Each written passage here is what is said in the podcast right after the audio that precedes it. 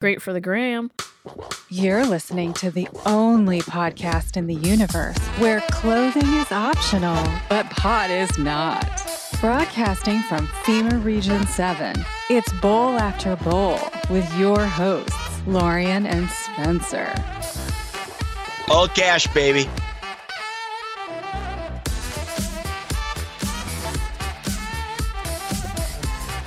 Lorian and Spencer. Dame DeLorean, Sir Spencer Wolf of Kansas City. Bowl after bowl. Bowl after bowl. That's right, it's bowl after bowl again. Tuesday night. Token Tuesday. Here with episode 84. 84. That's right.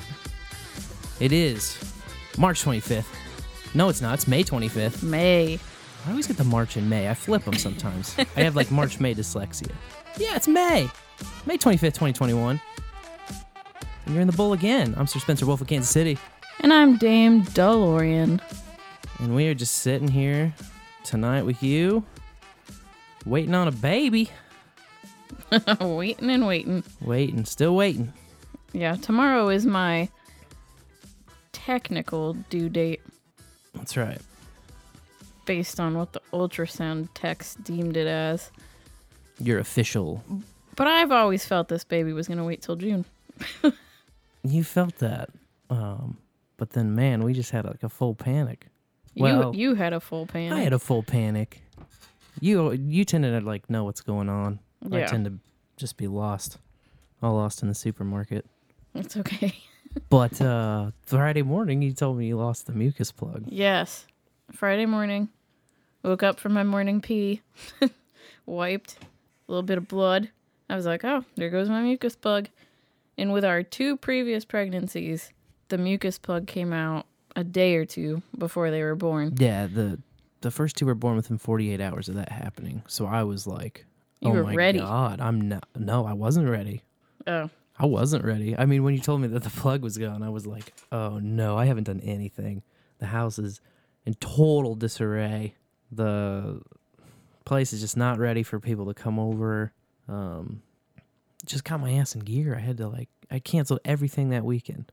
I said, you know, I can't. Uh, you're going to help your buddy get his house on the market. I was gonna help. I was gonna help do some finishing touches on his house up there. Couldn't. I couldn't do that. I was like, dude, I can't do this. Uh, I was gonna do the no agenda meetup. I emailed Sir Bilo. I was like, dude, I just can't make it. I'm happy to say my kid's on the way, but I'm sad to say I'm not gonna be able to make it up there. Sunday, I was supposed to do the uh, the clip show. I just misinformed nation. Misinformed a nation. Uh, I was like, guys, I can't do that. It was just full. Gotta clean, gotta clean, gotta clean everything around. But I'm glad I did that because I feel so much more prepared than I did just three days ago. So much more prepared. Yes. And I'm also glad that the next day, Saturday, when I was like, "Hey, I'm I don't think the baby's coming today. You should go to the No Agenda meetup." You still went. I did. I still did. I still did go to that because you in the morning you were like, you know, it's not going to happen today. Yeah. and I was like feeling so stupid. I mean, I felt stupid for everything I canceled, honestly. Um, but it was just I felt it was like so necessary at the time I did.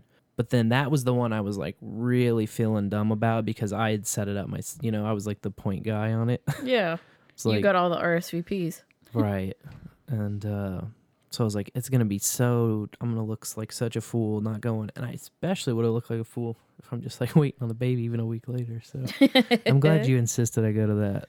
Yeah. Um, and then we got the promo done and all, or the meetup report done and all that good stuff. So, um, I saw your baby buddy Illuminadia had her son today. yes. Congratulations, Illuminadia and family. That's right. The newest night of the No Agenda Roundtable. Yes, he's Earthside now. So excited for them. Yeah, absolutely. First baby. yep. It's always a That's the like the biggest transition. The transition into parenthood. right. Then all the kids after that, it's just like, eh, here's another one. I thought it was so sweet that uh, the boys over there at Misinformed Nation did like a fatherhood theme kind of deal, you know. yes, Um, that was a great episode. and then Gw- Gwiff took uh, some bowls with buds clips, which I thought was sweet. It's like they even talked about it a little bit. It hasn't like been a rule or not a rule. Nobody's really kind of approached the subject of can we bring our own shows or shows that you guys are in or should we or how should it be done? Uh, it was just sort of an unspoken rule, but then uh, Gwiff last Sunday broke you know broke Trump on it, and so now it's uh it's kind of a thing that has been done now.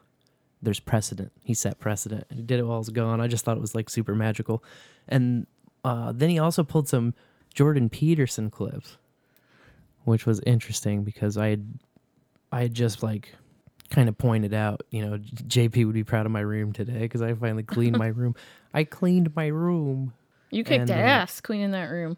I got a gang of stuff that I donated to City Thrift. How many pounds of junk do you think we donated? Probably 150 pounds, I'd guess. Yeah. It, we took, I mean, maybe even more than that. I made two trips up there. yeah. Is that counting the one with the girls and I? Mm-hmm. From the week before? Or, yeah. Yeah. Few Thir- days before. 33 pounds, says Fletcher. 33 kilograms, more like. Yeah, the girls were excited to get some toys together to donate to other kids. Mm-hmm. They felt good about it until they saw it going away, and then they were a little unsure about it. And then I reminded them. I said, you know, those toys are going to make another kid really happy. And then they felt good about it again. Yeah. When we get home, Rayla's like, I think we can donate this too. I was like, okay, start the next round of Yeah, uh, well, donation stuff. That's Always cool. have one going. yeah, we That's do That's what I say. always have a bag going. Always got to have one. Well, you know what else we always got to do at the very top of the show is thank all the people that make it happen. And uh, that includes, if you're listening to the live stream, uh, nodebit on the Bowl stream, and also Sir Bemrose on the No Agenda stream. Uh, wherever you're listening to us live, we are own it. Uh, we owe a debt of gratitude to those guys making that happen. And uh, we also Value for Value podcast. So basically, means we put it out there. You can listen to it. You can love it. You can hate it. If we give you value, all we ask is that you return it in some way. You know, everybody has different amount of time or amount of talent or amount of treasure that they can give. And, uh, you know, a lot of us have a combination and we just try to give what we can put out there. And for this show, we just put it out there. And all we ask is uh, if you found value, return it in some way. It can be clips, it can be our PayPal. You can find it all at bowlafterbowl.com. Uh, we also do love streaming sats and uh, this podcast 2.0 thing. We kind of dove in early and we really wanted to be a part of this future thing. If it's going to happen, we wanted to be a cheerleader in the forefront of that, you know, and just grab it and run with it in momentum. And there's a new app I've been playing with, CurioCaster. Uh, in fact, when I started playing with it, the way it worked is you could use an uh, LNPay wallet with the app, and so you owned your own L- LNPay wallet, and you could use it with the app. He just did an update on it so that it's custodial, kind of like all the other apps. So there will be, or I mean, non-custodial, I should say, in that they have a wallet for you that you can load up and then stream sats through. It's same way that Breez works, uh, and Sphinx to a certain extent works kind of the same way. Sphinx is more plugged into your node, but I don't want to get too deep into the weeds about it just quite yet. Anyway, I encourage you to check out CurioCaster. Um, we mentioned it on the last show, but since I've been able to explore it a little bit, been looking around and boosting some folks in there, so it's nice and easy to use, and you can use it in a web browser, which is pretty cool. Uh, so check us out and boost us in there. Wanted to thank uh, Dame Jennifer for boosting the bull 3333 sats. Ooh. She's there in the Sphinx tribe. Thanks, Dame Jennifer. And uh, she's also running a tribe over there for animated No Agenda. So check out that tribe on Sphinx. And uh, the executive producer for today, back with another one, uh, is the Silky Red Dragon. I don't know. I don't want to necessarily say her name. She hasn't, indicated anonymity or not, but uh, I always like to err on the red uh, side of caution. So Silky Red Dragon did give Thank us a you. note. She says, "Baby Karma tonight in the bowl. Here to both of you, and here's to both of you and the newest addition for a smooth transition to Earth form. Uh, Twenty bucks. Thank you so much. Aw, thank you. We very much appreciate that. And we appreciate everybody uh, chatting along in the bowl. If you want to chat, there's a live stream link and a live chat link both at bowlafterbowl.com if you click on listen live.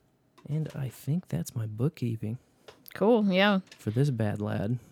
You can find all of our links for uh, Cuck Bucks and Sphinx Tribe and whatnot over at bowlafterbowl.com slash donate. That's right. It's all there. Bowlafterbowl.com. Man, it was a uh, great week for podcasting in general. Uh, the bowl got a nice little plug there on Thursdays. Uh, no agenda. So I guess thanks again, Sir Bemrose. Yeah, thank you. That was awesome. you bad lad. Um, I actually have a piece of it. I should have Oh, pulled cool. it. I should have pulled it up, but uh, it's quite easy to find. Yeah, they rolled into uh, our show in the coveted post no agenda show slot on the live stream, so that was a lot of fun. Uh, Yeah, that was super exciting. made me all giddy. I'm all giddy about it. Giddy and jitty. Giddy and jitty. Wonderful. I clipped it, and then uh, now I don't know where I saved it. You gotta love it. Fuck golf. Yeah, Yeah, fuck golf. golf is the worst, man. golf is uh your dad watches golf and this third trimester for me third pregnancy third trimester man i just get real sleepy with the hushed tones of everyone's voices Right. and the quiet audience and then the Yeah. like lulled claps I actually like- enjoy playing golf in person, but it's like not really the greatest to watch on TV at all, in my opinion. Unless you know, unless you're like looking to zone out or fall asleep on the couch. But Ugh. uh, yeah, here's my. I did find We it. return on Sunday with another edition of the No Agenda Show. We've got uh, Bowl After Bowl coming up next on NoAgendaStream.com. Boost those guys on a Podcasting 2.0 app. Until Sunday, adios, mofos! And such. and such. and such Yeah, that's cute. and boosts It's we the- received Yeah, we did see, receive boosts. I think it was like twelve thousand sats came through uh, right after that. So that was a good plug. Thank you, Curry. thank you podfather Thank you, Mr. Podfather, Mr. Adam Curry, for the lovely plug. Oh man, I want to see him on Hog Story so bad. i know me I guess I, too I'd, I want to hear him on Hog Story. Technically, a killer. Phoenix asked me in the bowl if the baby's still laying sideways. I am happy to announce that the baby has flipped head down. Yes. He was originally breech, feet down, and I was like, oh no. but between the chiropractor visits and the midwife doing some manual inverting, he's head down. And, uh, and he's been staying there. He's ready and right, So- uh, right where he wants to be now. Yes, ready to exit. No doubt. And I am ready to hug him. Man, the uh, Hogaroos, they had a, a killer post show episode. I love the name of that. Pork Rinds Yes, pork rinds. they put out. Um, That was so cool. We caught a lot of that live because we couldn't i don't remember what was going on we didn't get the first part the regular show i think we had tuned tuned in oh right because we were up north having dinner so by the time we tuned in it was uh i think it was into that post show but i want to say that uh the what, what carolyn said and what she voiced and had the courage to say on there was just inspiring i think um she's kind of right in the center of all of the uh, restrictions up in our neighbor to the north, Canada. And as as much as we've had to deal with some mask bullshit and uncertainty, when the mayor here said it's done, it was done. It was like overnight, it was done. No one hassles us anymore about anything. Most people don't say nothing. Um, all the businesses, it's weird how different people have changed and implemented that, but but man, she was on fire, dude. She was on. Um, she was just saying what a lot of the frustrations that we've all felt, and it, and it felt great because it only takes one uh, person with that freedom burning in their in their soul, in each family or in each workplace or in, in each whatever you want. You know, a lot of times we feel so alone walking out there in the regular world, going to work, coming back home. Maybe your family isn't into it. Maybe uh, nobody else really thinks it's that big of a deal. The whole freedom thing and the whole, you know, being your own sovereign person, able to make your own choices and live your own life. Um, but I'm telling you, man, when uh, when we have little places like this where we can hear each other and come together outside of all that, it just makes you feel less alone. And uh, in honor of that, I, I kind of clipped some of the, the best pieces of it for, I think, evergreen shit that I just want to say I'm not afraid. that we can use, I think, over and over for a lot of this shit. I can feel the fucking evil. It's fucking bullshit, man. It just pisses me off. You come for me. I love that line in the sand too. that was lit. That was on fire. It was inspirational. Fire in the belly. Yes, epic. And that's how I feel too, you know. I want to echo that sentiment. You know, we're not fucking scared of your evil bullshit. Uh, and we know you don't have the balls to come for anybody. If you do, you'll be met with the fury of a thousand suns. We all stick up with each other and for each other. And uh, I'm just, I was into it, man. I just into it. Hell yeah. Inspired me to call like three fucking times, try to get the goddamn yard mowed. Oh, that was a disaster. See, that's another one of my procrastinations, uh, which the weather here didn't help. I let the lawn get like two and a half or three feet in the tallest places. Like some of them grasses were just that bad. They were definitely above the dogs when the dogs would go out. Mm-hmm. And uh, it's because it rained here for eight, like five days straight or something. Yeah. Well, the day before it rained, you were taking a break. Yeah. And that was your last chance. I did. I missed that last window, and I was like, "Oh, I can get it. You know, I'll be able to get it tomorrow or something." I didn't realize it wouldn't stop raining, and then there was one point where it was like stopped raining. And I was like, "Yeah, now it just once it dries out, I'll go." And then it hadn't dried out and just started raining again. Yes. Never ending rain. So by the time I finally got to it yesterday, our old lawnmower, we've had it for this is the sixth summer that it would have been in our employ. And the thing exploded and shot the spark plug out. Once I get to the taller stuff and it was like bogging down. I mean, I mowed maybe half of the back side. Mowed half of the back lot. And then I got to a couple boggy patches and the thing just popped out that spark plug. So I let it cool off and put it back in again and got it really nice and tight because I think it was a little loose. Got nice and tight in there. Ripped the ripped the lawnmower back. Started. Go at it again. Uh, in the first strip, uh, it exploded even harder that time. I think because I had it in so tight, you know. But it blew right out of there again. And I said, "We may need a new lawnmower." Yeah. The girls were playing outside in the high grass because it was up to Rayla's shoulders and about Asina's height. yeah. And uh, they were trying to push their mystery machine through it. Total One of those little disaster. kid cars that your sister custom painted to look like the mystery machine. Yes. And uh, and then we heard you. sc- Well, we heard the loud bang, and then you screaming obscenities. I was like, uh oh, gonna need another lawnmower. it lived a good life. It was horrible. Yeah. Uh, I bought it used from a friend of mine six years ago, uh, who also had had it for like I think six or seven years. Probably used. Yes. So it's a, it was an old beater, but uh, got us through a lot of times. Speak- now I got a new one. Speaking of old beaters, you remember that rascal working its way up the hill the Oh other day? That was an old beater, man. Oh shit. That's the Christmas in the Swope, though. There was an old, large lady. Very large. She's like going up the hill. I'm driving away from my house. She's coming up the hill as I'm driving down it on the right.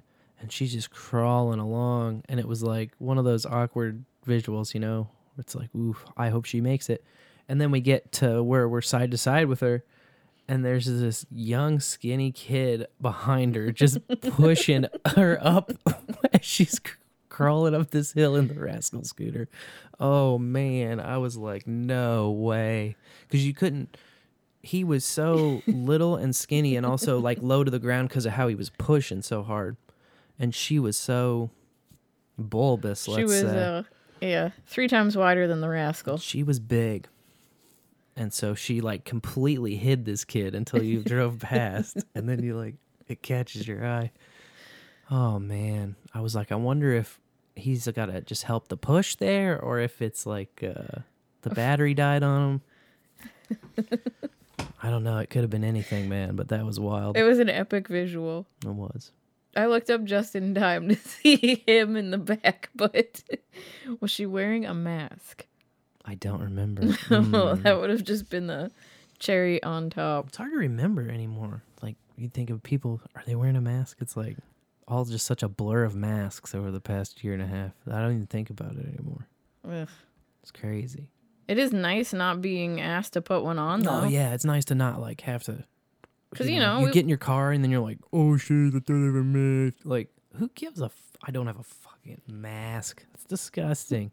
I shouldn't have to have thoughts like that. No, I know. It shouldn't be part of my oh shit I forgot. I already have a list of oh shit I forgot things, including my keys and my phone and my wallet. And that, should, you know, That's those are the- already too Those much are three remember. things: keys, phone, wallet. Keys, phone, wallet. If I can get those three things, I should be able to go about my life, man. That's already too much. It's already too much. You got to be dressed. That's too much. It's like, there's all these fucking rules. What's the deal? Putting the clothes on is when you start forgetting the other stuff. The keys and the mm. phone.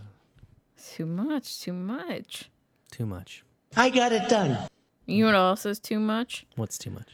This mass collision killing thousands of migrating birds, which has caused Philadelphia, along with 33 other cities, to dim their skyline. No, they dim in their skyline, huh? They're dimming their skyline. They say that the light pollution, all these city lights are disorienting the birds. And uh, I guess birds are just flying into the buildings and dropping dead, and the streets of Philadelphia were littered with dead birds. So Because uh, turning the lights off between uh Philly, Philly's only been lit up at night like quite recently, I suppose, huh? it's not like a hundred years of being lit at night right. has happened This in is all- Philadelphia. Yeah, this is all of a sudden a problem. That's interesting. I don't know. I thought it was that Windex stuff that made the birds run into buildings. That's what the commercials would have you thinking. The bird pilots just aren't doing a very good job anymore. Maybe they lost their jobs. Maybe. So they're Maybe just- five G's scrambling them, and they just want to. They just want to blame it on city lights. Hmm. Yeah, The five G man. it makes sense. So from uh I mean, it's a newer thing than than a skyline, skyline. light. right, That's not that new at all. no, not new at all. But from midnight 01 to 6 a.m., trying to turn all those unnecessary lights off. So it's 34 cities, but they just were like, oh, let's pick Philly so that we can get a 33 in there. Philly plus 33. Philly plus 33. Oh my, oh me. You know how it works. Mm-hmm. Definitely. In New Jersey, just 33 people used their medical aid in dying law last year. It's the first full year that their um, medical aid in dying for the terminally ill act was in effect. I was trying to remember what it was called in uh, Oregon. Compassionate, uh, like assisted suicide Death with dignity. death with dignity. I love that. And uh, yeah, so only 33 people used it in 2020.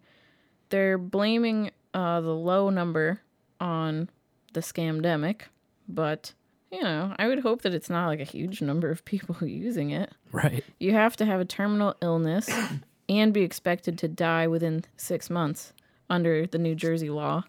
You also have to make three requests for the program before getting it granted to you. And you have to be capable of taking the lethal drug cocktail yourself. Hmm. So they said five people are currently going through the process. That last part's a little bit jacked because I, I would say like 90 to 95% of the scenarios I'd want to go through this are scenarios where I don't have the ability to take it myself. You know what I'm saying? But, you know, maybe the mental clarity to say, I know what's going on. Like, I don't know. It's tough. They just want to make sure that people's families aren't murdering them. Right. Um, but I think a lot of it, if yeah, if you're in, in excruciating pain, it would be maybe difficult to do small functioning things like that. Mm-hmm. So I did think that was a weird requirement too, and I also don't like have to, you have to make three requests for the program. Let's just like it's like one request, and then we go investigate. You know, send someone to your house and talk to your family and figure it all out. But yeah, so New Jersey is one of ten states plus DC that has a death with dignity program. And I honestly, I hadn't even thought about it until um, we watched I think it's a documentary called How to Die in Oregon. Yes. And that's that just that really swayed my opinion on it. Because at first I thought, oh, this is ripe for corruption and murder and, you know, uh, insurance fraud. Yeah. Um, but seeing that movie, that documentary, I was just totally changed my opinion on it. Now I defend it. I mean, I think everyone has the right to exit when they want to, I agree. or agree. they should. They should have. yeah. And you know, if you need, uh, obviously America doesn't work the way I want to, but you should just be able to go to the pharmacy and get what you need and want. You know, uh, you shouldn't yeah. have to go through a middleman doctor to get prescriptions and stuff, in my opinion. And so it's like this lethal drug cocktail. Like someone should be allowed to do that for themselves. yes. But those were the two big 33 magic number stories that didn't go into the realm of uh, COVID 1984. The other two, so I threw in two real lame ones. Lame ones. lame ones. Uh, yeah, such as 33% of Instacart shoppers bought plant based meat or milk in 2021, Ugh. which I say you should not be able to call them meat or milk if they're made from plants. They should have a different name. Yeah. Plant juice. Plant juice. Yeah, or whatever it is, juice, soy juice, or you know, plant pudding, soy tea, plant patty. Like I would call it a plant patty. That's fine. soy goo. Ugh, ugh. It is goo. And then the second one I grabbed was uh, 33% of renters are motivated to purchase a home after the pandemic. Like, yeah, no shit. I can't imagine living in an apartment building during all that nonsense. Yes. in close quarters with everyone and the the TV is telling you that they're all gonna kill you and you're gonna kill them and rah. you probably gotta wear a mask just to open your door, get your mail, whatever, walk to the end of the hall. Oh man. and if you don't, this would be such a bad time. Yeah. if you're a freedom fighter like us, you get into it all the time with the people who are really scared, just Mhm. mental scared. Ugh. yeah, no man. good. And now you- you're in a terrible uh, time period to be looking to buy a home.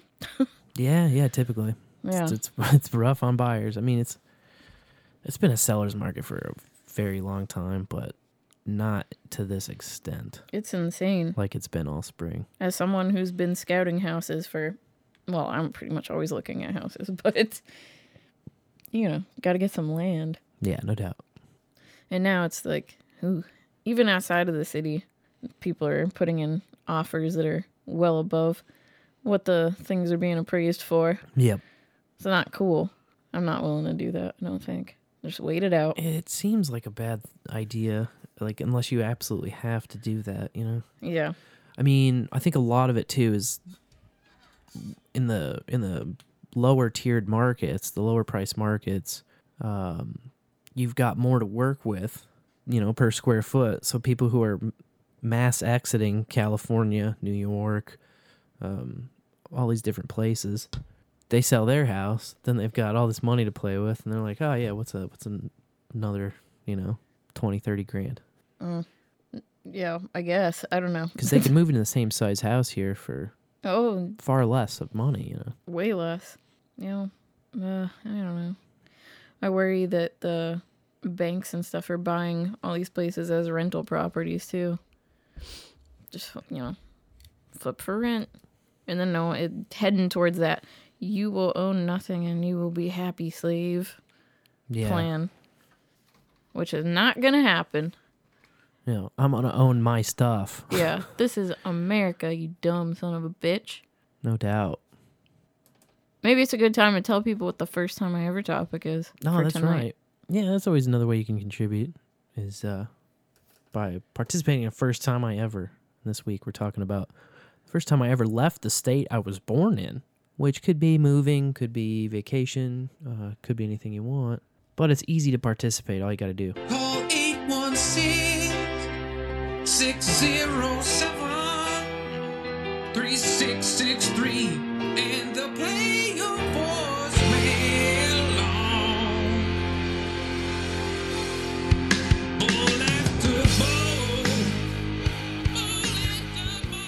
That's right. We uh, take it all. We take the voicemails, take texts if you're voice shy, or if you're just too drunk to talk, but just enough to text.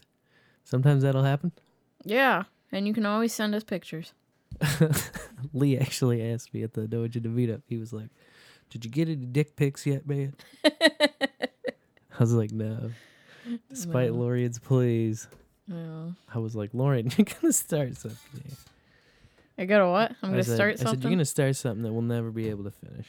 Meh. But uh, no, no. I said nope. There's boob pics aplenty. That, that just That's wouldn't true. balance it out. You know, Just like, eh, I want to be fair. I like boobs. I like butts. I like dicks. It's whatever. Just my way. Don't you want to see me naked? Guys get the shit end of the stick on that one. Yeah, I suppose that's true. Everyone wants to see ladies naked. She wasn't wearing anything. Oh man. Give some love to the naked dudes. Oh man, Oh man. So the magic number, of course, was uh, real busy in all the coof stories. yeah, it had a it had a bit of a lull last week in the Coof stories, remember? But it came back with a vengeance. It did. It did. Last week, yeah, you're right. They were uh it moved to more political stuff. And I thought it was gonna keep up with that. Well, yeah, This they week. they had to flip the script War on and- everything Yeah. No. We're back. Because they took the- they took the mask thing away, and then they admitted maybe, sort of, kind of, it could be possible that the Coof did come from Wuhan lab.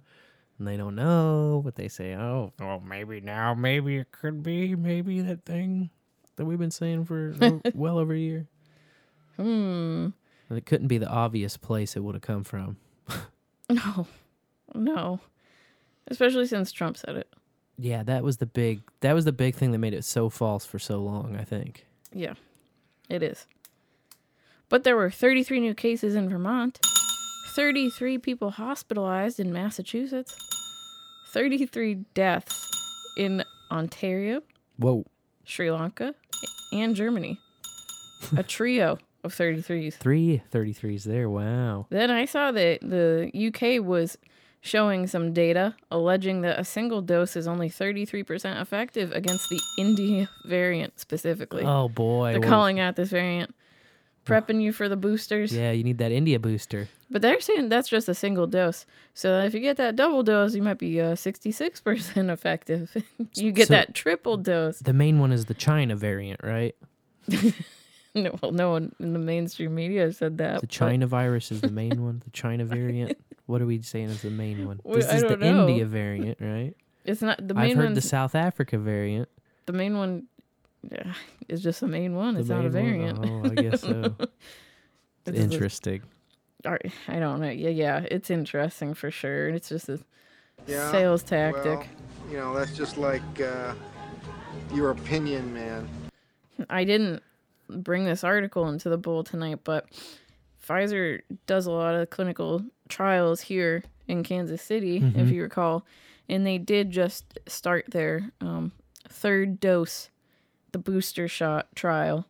I saw a little news write up on it. Ooh. And I said, "Oh, there it is, magic number three. And then they say, "Oh, you, uh, it seems like you're gonna need it every eight to twelve months Oh, my to fight off the variants." eight to twelve. But you know, flu shot, people get that It's every true, year man. People line to up fight off the variants like, or whatever, the different strains. flu Shot. I gotta get my flu shot. Yeah, so Never understood it. I did it. I did it once when I was much younger. I get sick as a dog. One of the worst flus I ever had. the worst flu you ever had. One of the worst flus I ever had, for sure. Oh, I've been blessed. I It's like have, no thanks, no more of that. I've not gotten the I'm done with all that. flu shot.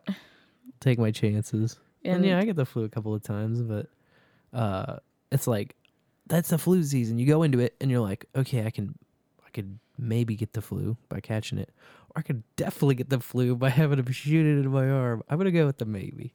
Yeah, I'll take my chances. I trust my immune system a lot, and you know, sometimes I get sick, then I get better because I sleep. I drink hot liquids. Mm-hmm. I drink soup. Eat soup. Oh wowie zowie! Looks like Net Ned posted his own dick pic in the uh, bowl. If you're not in the bowl, you're missing out Yeah. the live experience. Because uh, these images uh, typically self-destruct within two hours. So once that dick pic's gone, it's gone. It's gone for good. Wow. You don't want to miss it. Thank you for your courage, Net Ned. It's one of the whitest dick pics I've ever seen, I must say. Anyway, So sorry, that was distracting. You know how Ohio announced their one million dollar vaccine lottery? Yes. Vax a million. Uh huh. Well, when they Vax a million. when they did that, the shots surged thirty three percent. Wouldn't you know? That's convenient. Yeah. And finally, to end it all, end this misery, 33 Reno pediatricians say that a certain school district should reinstate their universal mask wearing until the school year ends. Oh fuck no. No. It's fucking bullshit, man. I'm just sick of them going after the kids. Yeah, no doubt. It's like the le- the least susceptible population. They're gonna put the most restrictions on, and it's it's disgusting. It's because the kids are just so easily manipulatable. It's what they always go after with new legislation, or when they're trying to scare people up, rile people around. They go after the kids. It's just not even fair, man. I know. And I don't remember if it was no agenda or uh I don't remember because pregnancy brain is a bitch. I got the brain fog for real, but uh someone was saying that the kids don't even spread it. Yep, They don't spread it. I've read that as well. So it's like, ugh. And then you can read all this and like, what do you trust? I don't know. and then just the the mental aspect of seeing this world around you and all these covered faces and No, no social cues, no facial expressions. You're a child, so then you're like soaking that all in as your reality. It's crazy.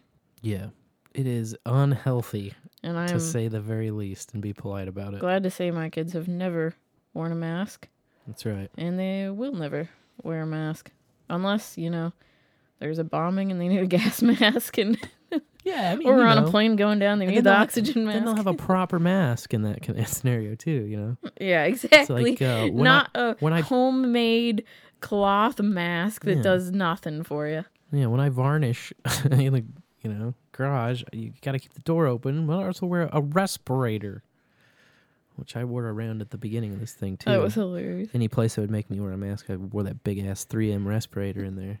When they did the Okay, stupid. when they told everyone to stay at home for 15 days and we did a little this is bullshit photo shoot and I yeah, I put your paint Mhm. mask on Yeah, and then the cheapo masks on my boobs. That was fun. that was a funny one. That was a funny one. And I made that. You know what? You must have uh, waited a little bit too long on mowing then too, because I made that grass skirt Oh, out of the right. the rye I grass, know. I, guess, in the yard. The other day, I just quipped like, "Man, we could make a bunch of new skirts with like how tall the grass has gotten." And No you got all defensive. You were like, "We already have the skirt. We still have it. It's fine." I was I defensive. it. I take good care of that skirt because it was not fun to make at all, and uh, I'm allergic to that grass. So I need to put like a band, some glue and a band on the top so that it doesn't rub against me. Because if you see the pictures, which I'm sure will be posted in the bowl at some point tonight, and they're already on No Agenda Social if you're there. Uh, I just as the pictures go along, the rash just gets worse on my hips where the skirt is hugging me. That'll But- happen, I suppose. It was worth it. I've always wanted a grass skirt, and I made one myself because they told me to stay home.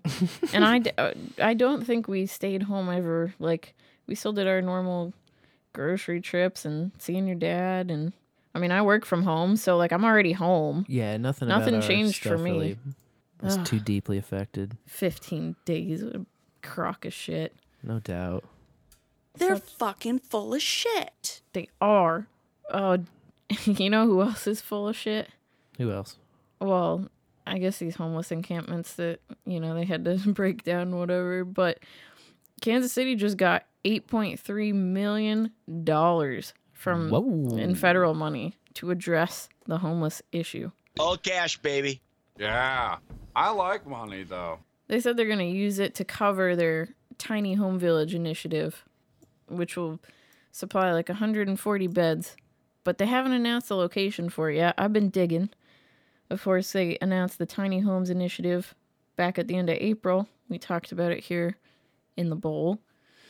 And uh, you know, nothing has really happened since then. They're moving moving folks from hotel to hotel it seems like.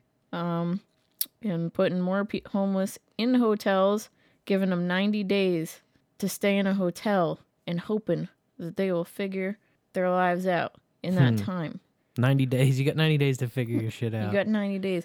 I remember the first one uh, oh my goodness. when they started moving people from one hotel, the hotel owner was like, "Wait a minute, we agreed on 90 days at a 100 bucks a night per person." And then the people also, a lot of them had started working at places where they could walk to from the hotel. Yep. And so you move them, and these folks don't have vehicles or cars, and the buses don't go everywhere. That was just so frustrating. I'm like, what is going on? I mean, never trust the government. Just don't. Like, it's all a bunch of bull from them. But It's always some kind of line or scam or scheme, man. yes, It's it's not many people who have regretted like ignoring or not trusting the government. yeah. So, but hey, e- eight million more dollars. I mean, crepes. I think I could solve homelessness with eight million dollars if you ask me. but they're gonna staff this tiny home village. Uh, I don't know. It's, it's not a money problem. You can't just no, it's not a money problem. just throw money at a problem. You know, it's just not how things work. No, it's Or- not the money that solves it. But you know, I just I also just don't see how making these little villages is going to solve it either, especially when there's only 140 beds in it.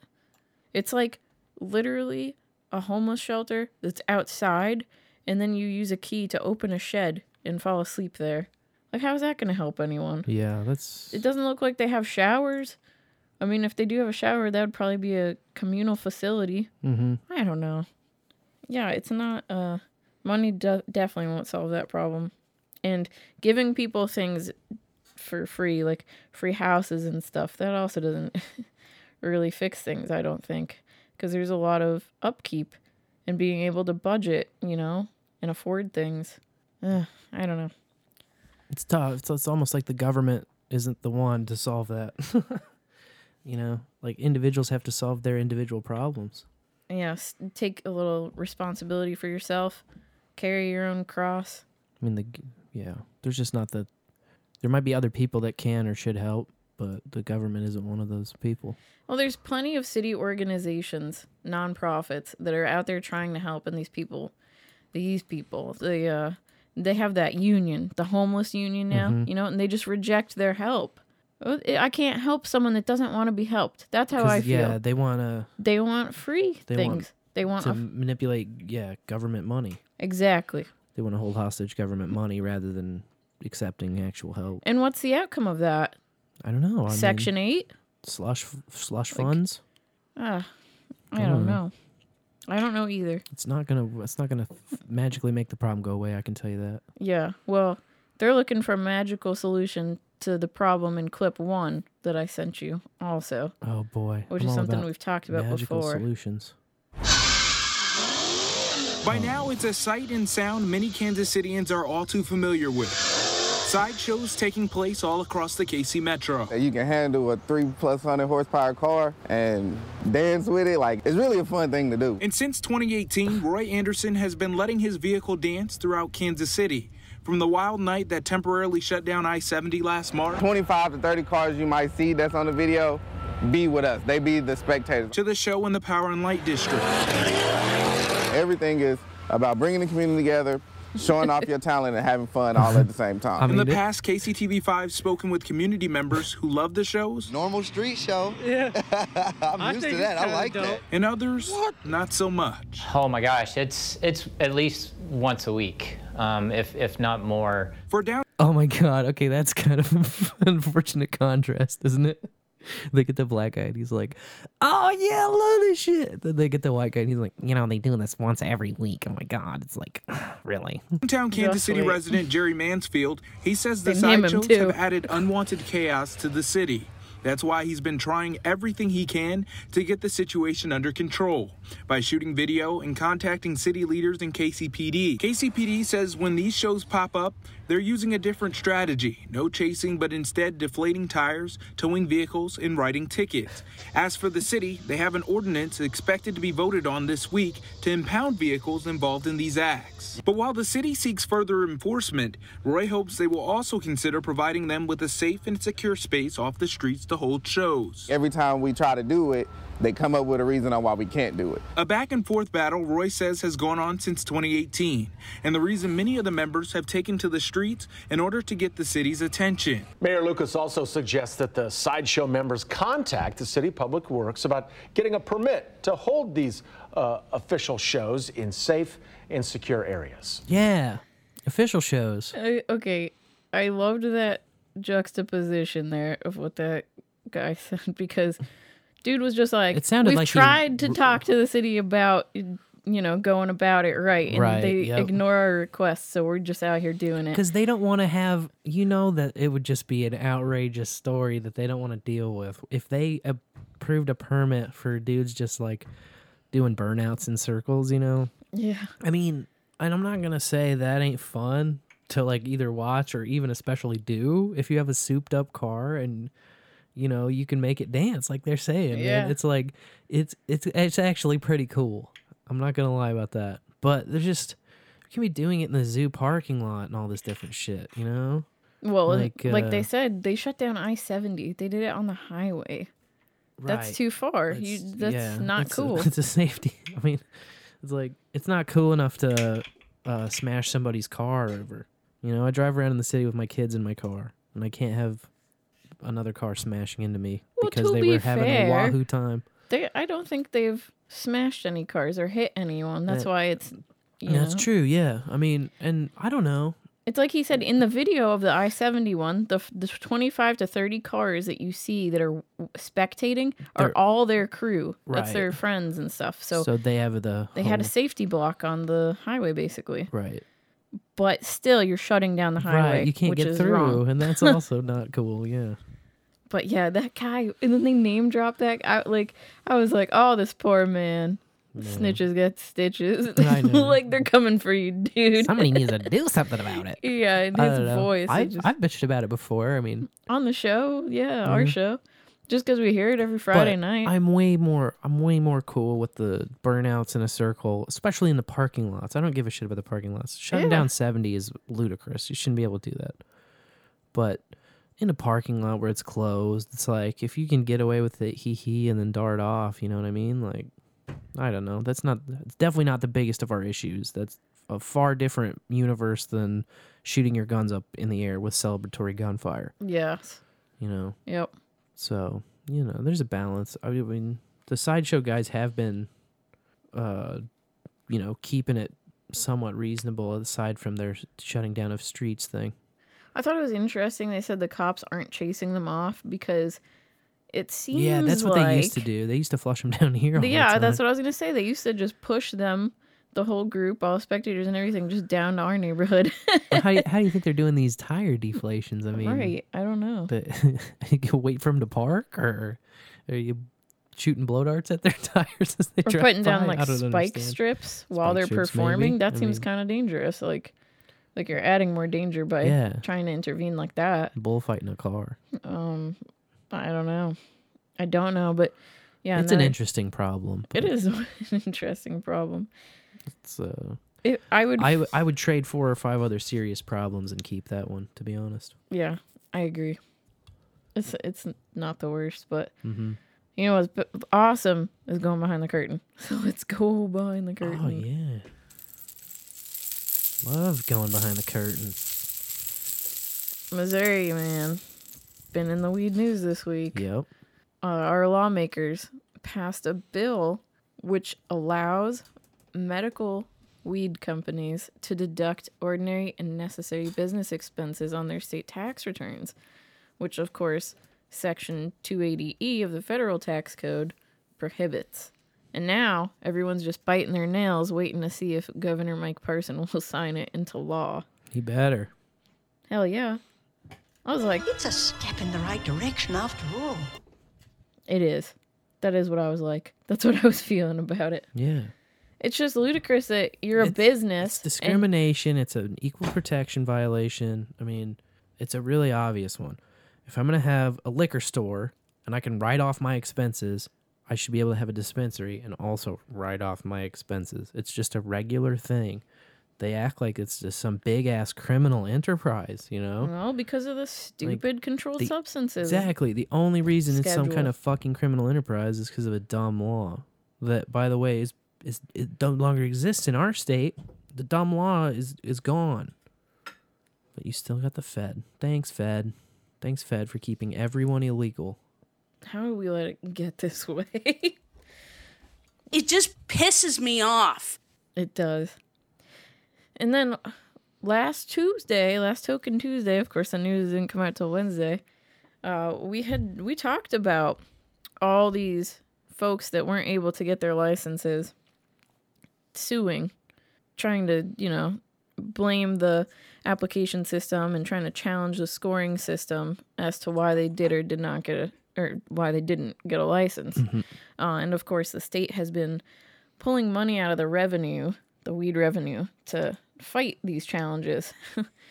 well, the state's appeals court ruled last Tuesday that uh, the regulators can't keep license applications a secret because there was one company in particular from California who was battling them on this, and they said, well, because of the way of the scoring system, there's no way for me to tell if I was unfairly judged without comparing it to others that did get licenses. That makes sense. And so now they will be allowed to see the Oh, other applications. That's gonna open the floodgates, man. Oh, it's about to get crazy, I think. Yeah, they're gonna have to just let anybody in.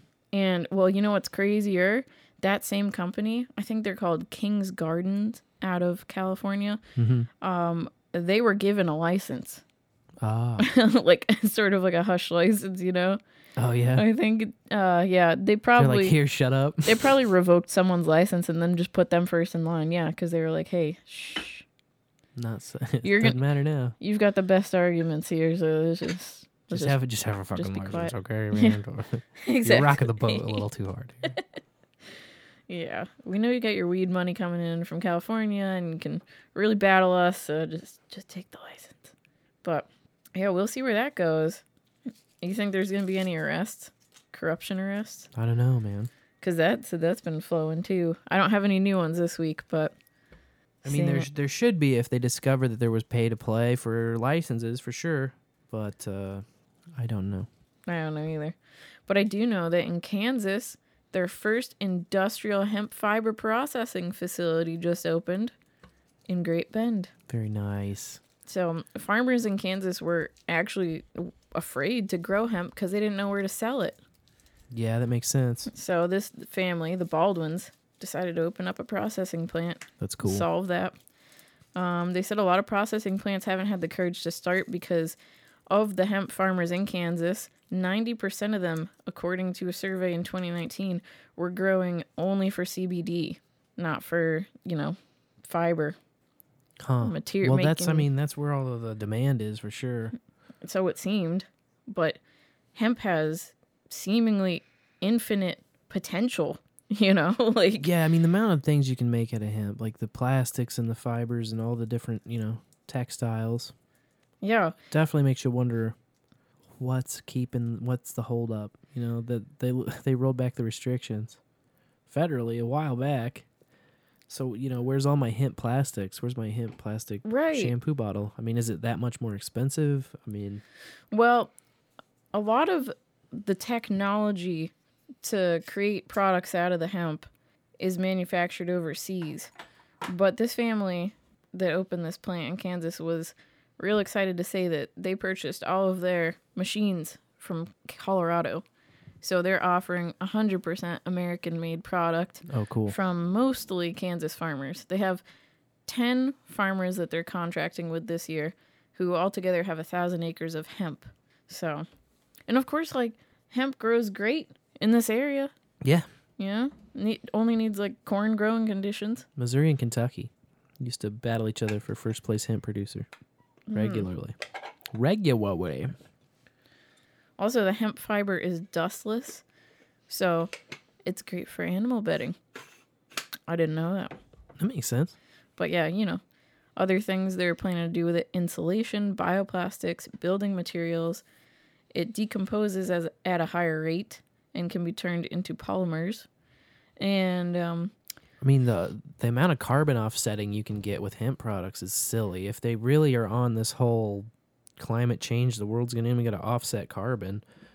Uh, hemp's a big solution for that too. You know, exactly. it makes you wonder how interested they actually are. They'd rather probably tax the carbon that is made than avoid making it. Yeah. And you mentioned textiles. Well, they are currently shipping their products to Pennsylvania to be turned into cloth. So hopefully we'll see some more processing plants and Yeah, it sounds know. like they're trying to get busy over there, man. growth from this in the near future. Hemp. Hemperoonie. Hemp will save the world. That's what Jack Herer said. Yeah. The hemper himself. In New Mexico, they're getting a $300 million manufacturing and cultivation research facility from the DEA. Because, of course, now the DEA is awarding permits for research purposes.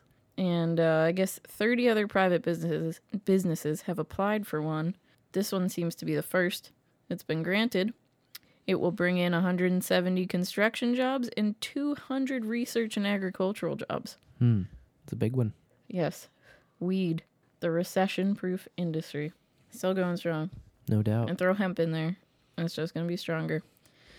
New York jumped on the banning Delta 8 train along with all the other THC isomers. So now All the cool kids are doing it, huh? 11 states altogether have decided to ban this minor cannabinoid, and at least six states are in the process of considering updating their laws to apply to it. Well, So when you see the terrible news coverage like we brought to the show last week, saying that Delta 8 is pot's little brother, Yeah, it's just not even explaining that it's a cannabinoid, a part of the plant that's been extracted for use. It's just like, you can tell this has the preventionists and interventionist crowd written all over it. well, and I hate to even assert this notion, but what if you could just ban pot then because it has Delta 8 in it? You know, is that where this is going?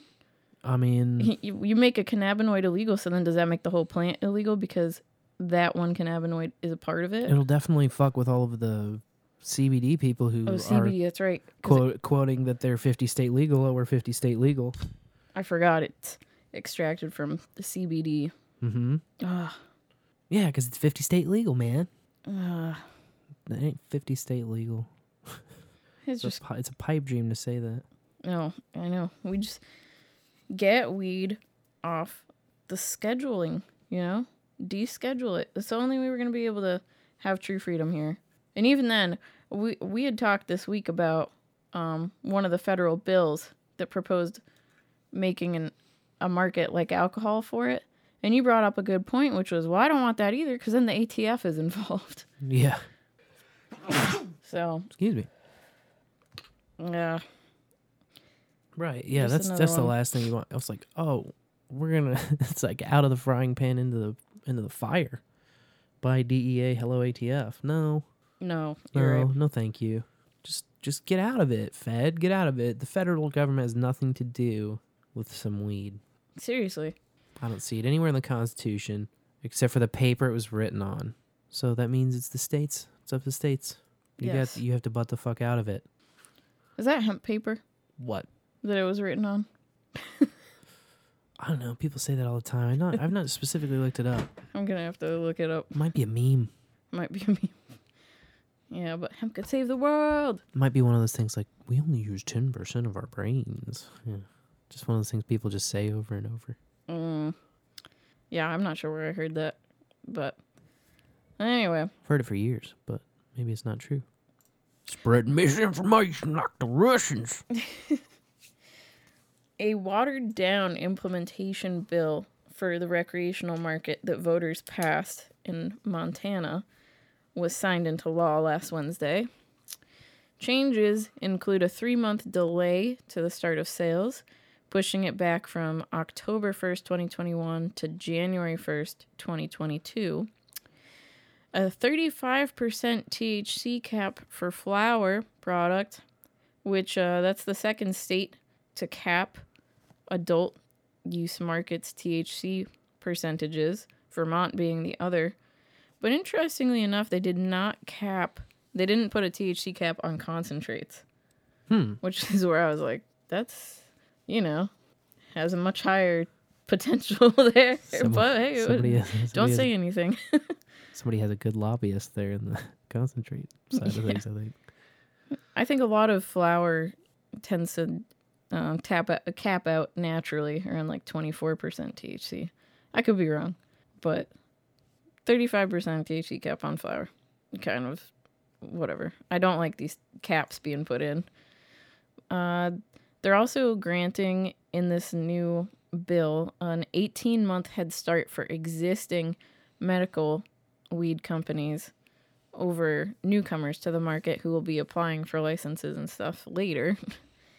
um, they're capping edible potency to 100 milligrams per package, and they're capping topicals at 800 milligrams per whatever it is transdermal patches or solves. I don't know.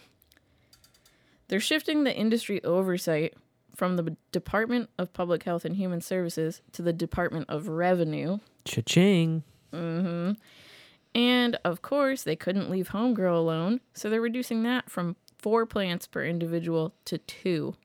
What? Yeah. Two plants? And I didn't see if that's every stage, like, you know, but two plants, that's Two not plants sounding good. Shit, man. What if one of them gets sick? Then you are down to one plant. Yeah. I mean, that's just that's just mean. I know. Two plants. Give me a break. Two plants. These people don't think about the patients. Six should be the absolute minimum that you could actually expect somebody to. Because what if you fuck up your plant, man? What if? You got to start growing your medicine all from the beginning. Yep. Yeah, you're right. It's totally anti-patient. Yeah. And of course, this is for the rec market, so it's just they're thinking about it that way in an alcohol way. Just limiting people. But yeah, it's so insane. It's like you don't limit how many bottles of beer I buy or whatever, you know, like how much alcohol I come home with. Nope. I know it's it's ludicrous. Makes me mad. So, I mean, we've seen this now happen in Mississippi. that plant might do something dangerous, like grow. Grow, yeah. It's very scary. You're manufacturing. You're playing God. South Dakota, of course, still waiting on a Supreme Court decision, but it's just such bullshit that the voters vote for one thing and then Mhm. these fuckers turn it into another. Mm-hmm. No. Yeah, that's why we were so adamant on doing it as a constitutional amendment when we passed ours. Because otherwise, you know, they just convene and just gut it. Couldn't they overturn a constitutional amendment too? Mm-mm, not without No? a not without a vote of the people again. Oh, that's very smart. If it's a Constitutional amendment, the only way to go. yeah, there's a higher signature threshold, but uh, the law that you make has to stay in place unless you give permission for it to be changed again. You know, if the legislator went back to session and they wanted to gut or change or manipulate the constitutional amendment, they could pass something, but then it would have to go to a vote of the people in order to finally pass and take place. So That's the way to go. it is the way to go for sure. You listening, Nebraska? Yeah, I don't know what the limitations might be in Nebraska. If uh, not all states, you can just make a constitutional change oh, necessarily. cripes. You know, it's all state by state thing, but you know that's that's how the thing was designed originally, state by state. You know, That's how it's supposed to be. But federal o- oversight and the stupid Section 280E taxes. Hmm. Ridiculous. it's ridiculous. In Louisiana, the House approved a decriminalization bill, which is now heading to Senate. They have a medical program, but if you aren't a medical patient and you get caught with weed, you could currently face jail time. So, House Bill 652 would reduce the penalty for possession up to 14 grams to a $100 fine. And uh, although there's no jail time, they'll still be classified as misdemeanors. If the Senate approves it without any amendments being made or asked for, it will head to the governor's desk. So, they're also, I didn't know this, but their medical program doesn't allow for smokable flower or vaping. Hmm. Um, so there's another House bill scheduled for, it was actually on the schedule for Senate floor debate today that would allow flower and vape products to be sold. And uh, I think it would raise the amount you can buy in a 14, 14 day period to two and a half ounces. Woo! I know. It's just, it's, It's a step in the right direction after all. After all, it's a step in the right direction. It's a step in the right direction after all. it's a step. All of this ant fucking the numbers, dude. I know. Just no, instead of uh, two ounces uh, per every two weeks, uh, you could uh, uh, two and one half ounces per every two weeks. Can we please just treat weed like tomatoes You know, here? I just buy whatever I fucking need, and you fuck off. Exactly. I'm not gonna OD smoking weed. And shit, you're probably not buying two and a half ounces every two weeks necessarily, but who cares if you are? Yeah, just uh, mean, leave Jesus. leave room for the black market. You know. I know. With all it's, these, yeah, all of these little things. That's Hmm. all it does is keep that hmm, it's almost like underground alive. Maybe they have some investments made in the underground. I don't even like thinking about that type of shit. Well, there is some good news. Some good news to Good get your news, thoughts on. right. In Arizona, lawmakers rejected a House bill that would have banned weed billboards or sponsorship from cannabis companies for events. It's like you look at sports, alcohol, Yep. beer. You and then now you're gonna say, "Oh, well, weed companies can't advertise or sponsor these events."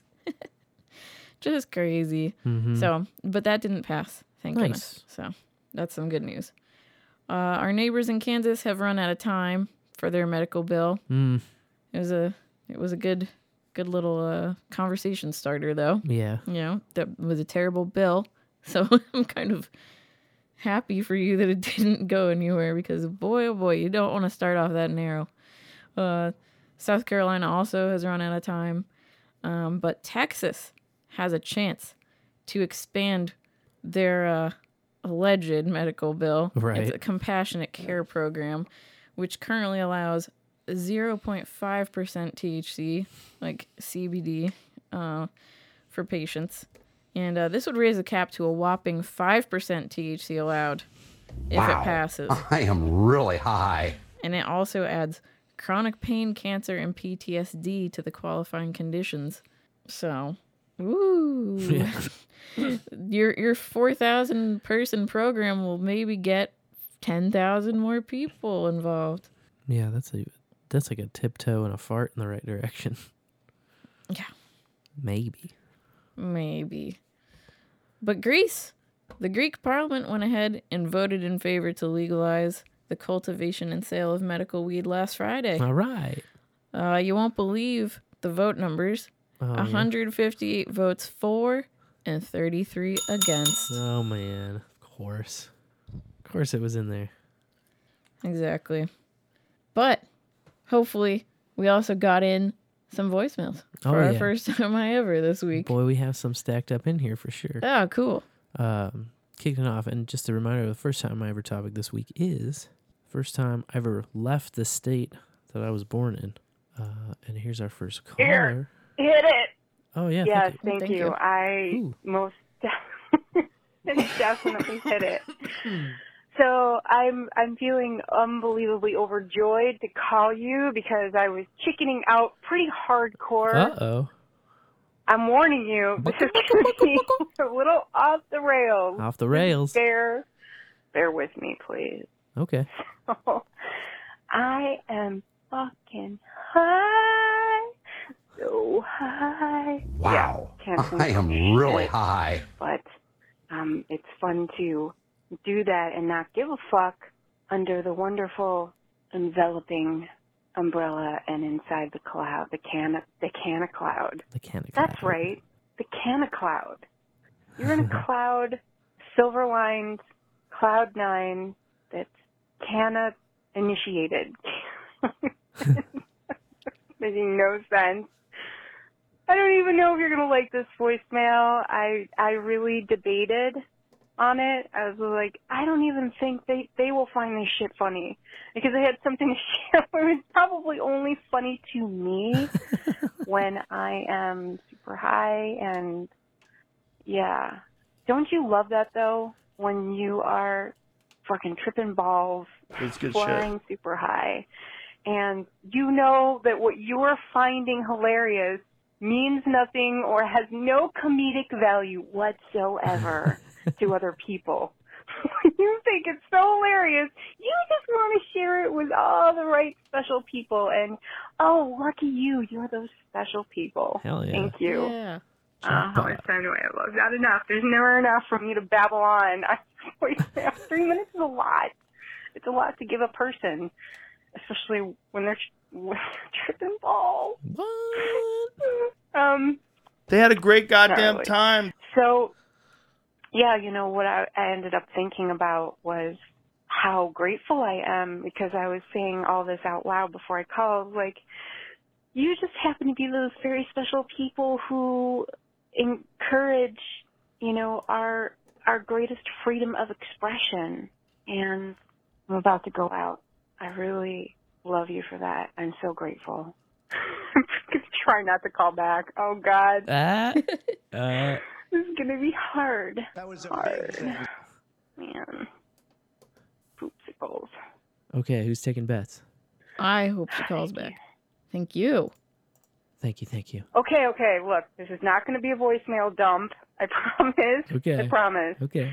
And I, I managed to rein in some of the goofy shit that would not, probably would not make you laugh. but uh, do you know everybody's laughing at this right now? oh, what a She- tweaker. Um, Oh man. you stoner, thank you. I, I identify with fucking stoner in love. Stoner in love. I'm a stoner in love. Uh, anyway, I, I wanted to share this one interesting fact that actually really is relevant to um, a theme here on Bowl After Bowl, and that is that when I looked down at the time on my phone for the last decision, yay for you, another strike, 33 strikes again. It was exactly 4:33 a.m. So, and that's also 13 minutes exactly past 4:20. Yes. Nice. Come on, that's pretty interesting, don't you think? Yeah, 13. Hell yeah. For 420 and 13. so 13. we're actually rad people. So yeah, I was like, oh okay, no, that's a, that's a sign. It's a sign that they're not going to laugh man. me off and tell me never to call again and stop being a weirdo. Oh, please. Um, Never. Because I can't stop being a weirdo and a geekazoid and a goober Yeah, we are similarly afflicted. and a afflicted. goonie. Thank you very much. Yes. Goonies never say die. and uh yeah, yay for 33, right? Look at look at what it brought you. okay, anyway, so um oh maybe I'll save that silly thing for another time. It's Oh. just about a song, the way a song sounds. Oh. Um, that Sir Spencer fucking tunneled an earworm back into my head. So um thank you for everything. Yeah, you guys really are the best and that's that's why I felt like I could call in Yeah. Be my bizarre self. That's no right. matter what anybody thinks. I mean, you're so kind and fucking rad as fuck and just very cool. Deuterinos. Thanks. You're a sweetheart. Totally. Totally. Totally. Yeah. I'm saying that in Spicoli fashion, not um, Bill and Ted, although they're pretty cool. Spicoli. Some tasty ways, man. 69! 69, dudes!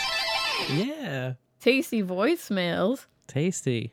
That's what is beautiful, man. You just we're not expecting you to be anybody you're not. Look cool in front of everybody. I don't want to get that impression either. you know.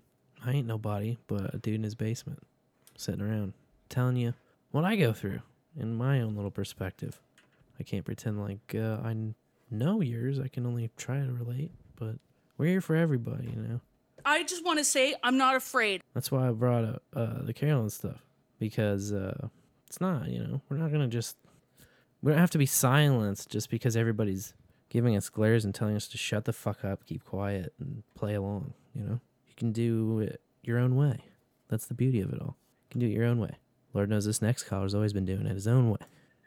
Okay, I don't remember the first time I left um, the, uh, I guess the state that I was born in. Uh, when uh, because the first time I did that, I was probably two or something, and, and I vaguely remember some photos of me in Colorado, and I was not born in Colorado. I was born in California. So, um, first time I remember leaving the state was I think we went up to Oregon, uh, and I was three. That was actually the first. That was actually where I saw Star Wars in the theater. I was about three years old. So, um, yeah, and I, I did my share uh, growing up. I'd say my yeah my um, you know my parents were divorced, so um, and then at some point my mom moved to Hawaii. So yeah, I, I did spend some time on airplanes as a as a child, and have consequently spent a lot of time on airplanes as an adult just from work. But although the last uh, you know year and a half or so, yeah, there's been no travel because COVID 1984, et cetera, et cetera.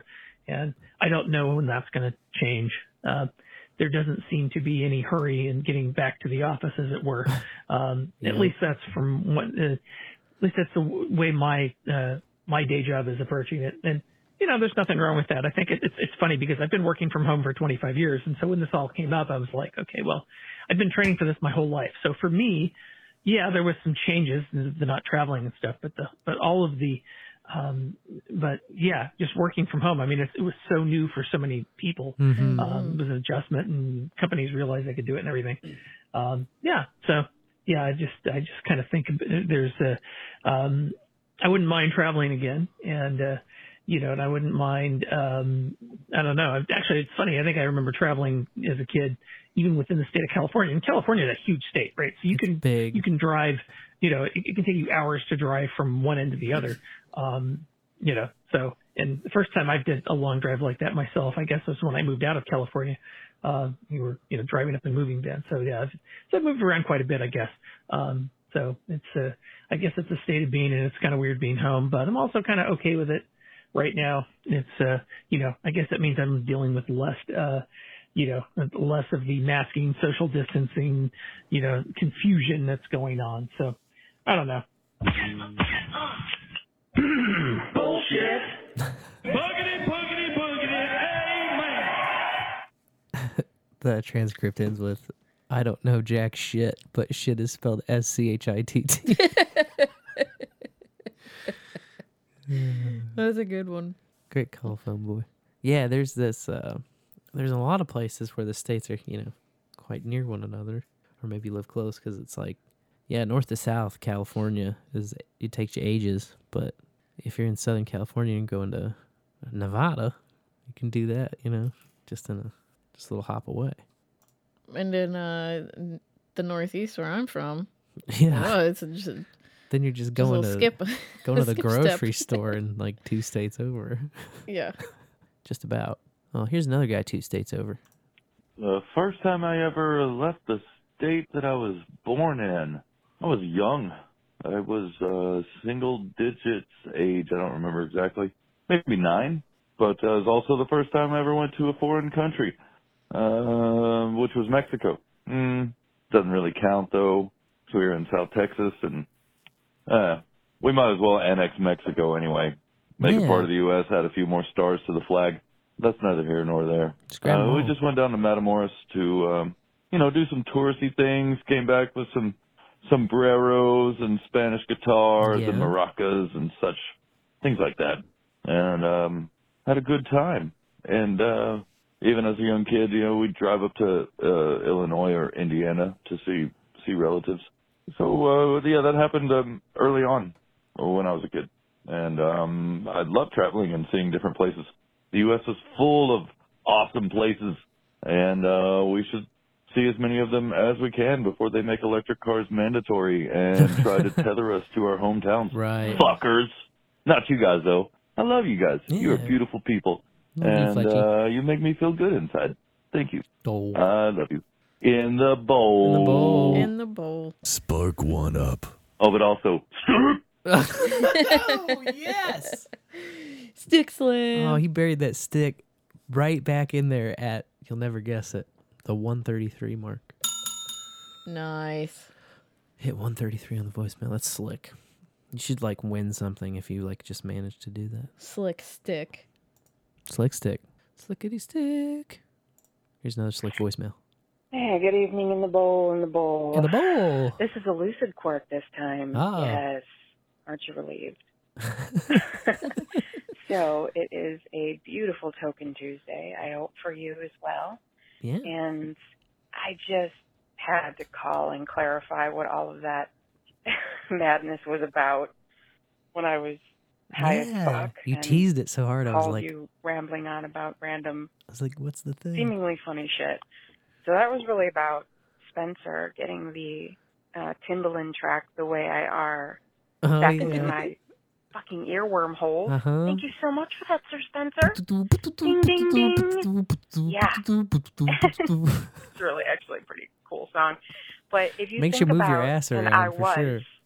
obviously thinking it was fucking hilarious the way that Timbaland sounds when he's kind of calling out, attempting to say yeah, and he, he's kind of tartan. He sort of sounds like he's having tics, or at the time I thought that sounds like a bird, like a really crazy bird in another dimension. Hmm. I'm sorry for all that. I'm sure that I have thoroughly humiliated and scarred my own record. Oh, fuck yeah. it. Just fuck it. I I don't know. I just thought No one will ever talk to enjoy Kirk S the time again. I'll try not to do that in the future Oh, you're all right. so much. to refrain, restrain myself. Yeah. But you make it so easy That's what happens, yeah, when you when you share no files yeah. Ooh. Caller's going through a tunnel there. shit with you. Uh oh. I'm trying to turn it up a bit. That's I'm never tired of telling Dang, Aw. caller. does not start There we go. Beforehand. I hope you really enjoy. Here. I hope you really enjoy that uh, that full super moon eclipse. Super because it's closest to Earth, and uh, it will look amazing. That it to take place at 6:20 a.m. around 6:20 a.m. Oh yeah. She's talking about the eclipse. Enjoy and good night. Guys, in the In the bowl. In the bowl. Ooh, we had a we had some interference with the signal at the end of that. But uh yeah, she was saying talking about the flower blood moon, right? And the eclipse. It's coming up overnight. I think she said six ten AM. Yeah. That's what happens, man, with the energies. They're warping around, get the transmission kind of fuzzy sometimes. But we appreciate you. Appreciate you, Quirkass. And uh another one. The first time I left my state of being, I saw a guy walking towards me. He turned, he evolved into a monkey. And I was in a, I was in a much different state, much more beautiful, colorful state. And I think I was time traveling too. It was a different state. And that was, it was beautiful. I recommend it. Love you guys. Love you, Carolyn. Love you. Yeah, that's the state. That's definitely the state. That's a great take. Oh, oh, you mean state like not? Okay, okay, because oh, okay. Well, I was born in a province, uh, and uh, the first time I left the province, I um, I went to uh, where, where we go? We went to Halifax, Nova Scotia, and we went to uh, Prince Edward Island. And at the time, they we we had to actually take our car and put it on a boat. It was a ferry ride from because it's a because it's an island, Prince Edward Island, and then and then anyway, uh, you, get to have uh, lobster and and and seafood, lobster. Um, Hell yeah. What else do they have? Lobster. and um, sometimes you can get fish and chips. but you can also get lobster. Love you guys. Love you, Carolyn. Love you. That's where I go for lobster every time. An island. That's good stuff. No, that's that's a great point. Uh, you didn't leave your state. You weren't born in a state. You were born in a province. Ah, semantics.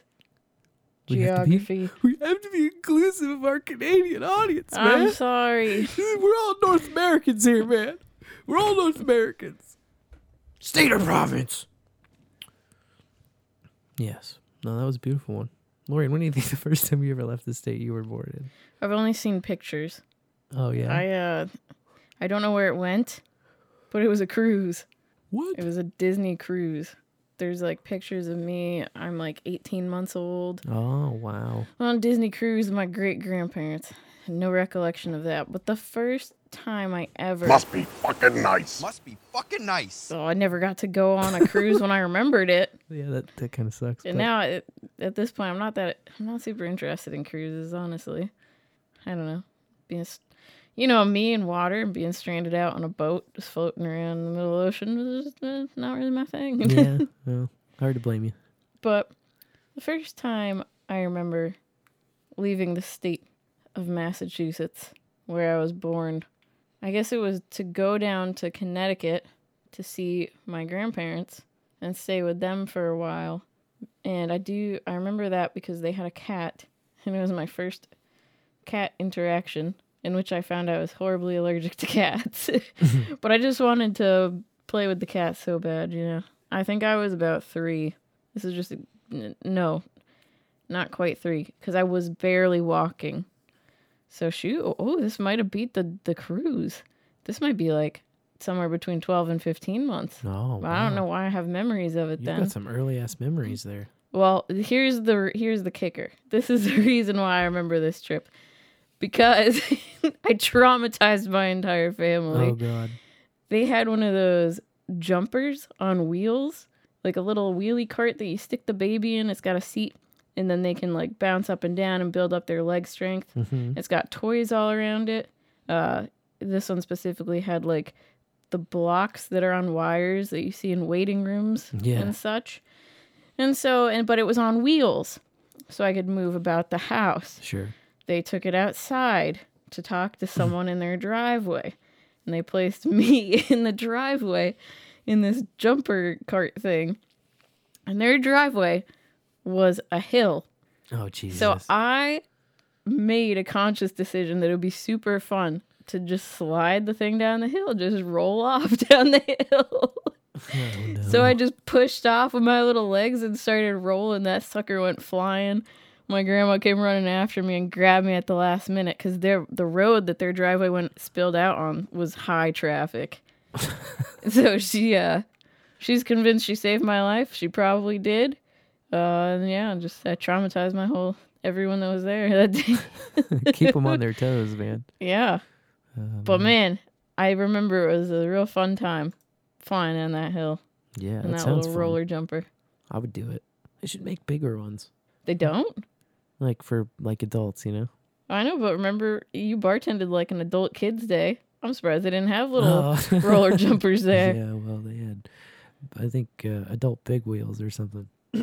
Yeah. Big tricycles. yeah. This uh, next voicemail just rode in on a big tricycle, in fact. Hello, bowlers. Um, Hello. Yes, my fan is running in the background. So, or no, I'm uh, presently on the International Space Station. Oh. That's my oxygen unit. You currently hear because I like fresh air, motherfucker. Yeah, I can get behind that. Uh, the first time I left uh, my state, uh, I was four years old. We went flew to um, San Diego to visit relatives that lived there. Um, went to uh, San Diego Zoo, SeaWorld.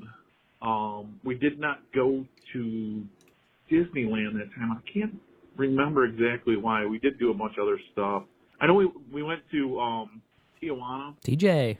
Yeah. And uh, I don't really physically remember this whole story. It was recanted to me later, but uh, we went down to Tijuana And you go down there and you know buy clothes and stuff for really cheap. It's probably like knockoffs or whatever. Some of it was real, some of it was knockoffs, but you uh, went there often. You knew the places to go. But um, went down there, and my grandfather, who was always a shop person, he worked for Chrysler in the machine shop for a lot of years.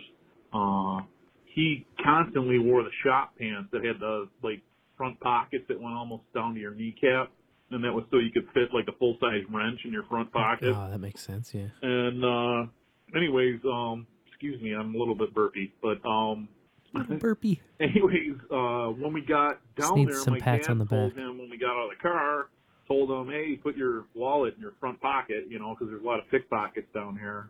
So, uh we Oh, went yeah. about shopping and uh at one point uh I remember hearing my my I I remember this part that my dad yelling and stuff and he was let go of it, you son of a bitch, let go of it. Oh no. Anyway, the guy had gotten his hand all the way down my grandfather's pocket, front pocket, all the way, and had a hold of his wallet and was ready to slide it out. My dad saw him and grabbed the guy's arm. And the guy, like, when my dad grabbed his arm, he pulled his hand out of my own, my grandfather's pocket and had the wallet. My dad continued to yell at him, and uh, the guy dropped the wallet and took off running. And uh, my dad told me later that there was a federale like standing right there, like a cop just standing there, just like ignored it, like looked the other way and kept walking. Yeah. So, Sounds about but right. uh yeah, so tonight I went out to do uh some laundry. I wanted to wash uh, a couple sleeping bags that I got in case I go up north this weekend. Um so anyways, uh the sleeping bags well, as I'm washing them kind of waiting for them at the laundromat, there's a Whoa! Hit the wall. The voicemail wall. Sorry, I ran out of quarters. It's expensive to call from the International Space Station. Oh, you're you racking hear that that bill up. in the background for my oxygen. Yeah. So. But anyways, um, I went to do laundry tonight and did uh, washed a couple sleeping bags in uh, in the giant uh, wash machines at the laundromat.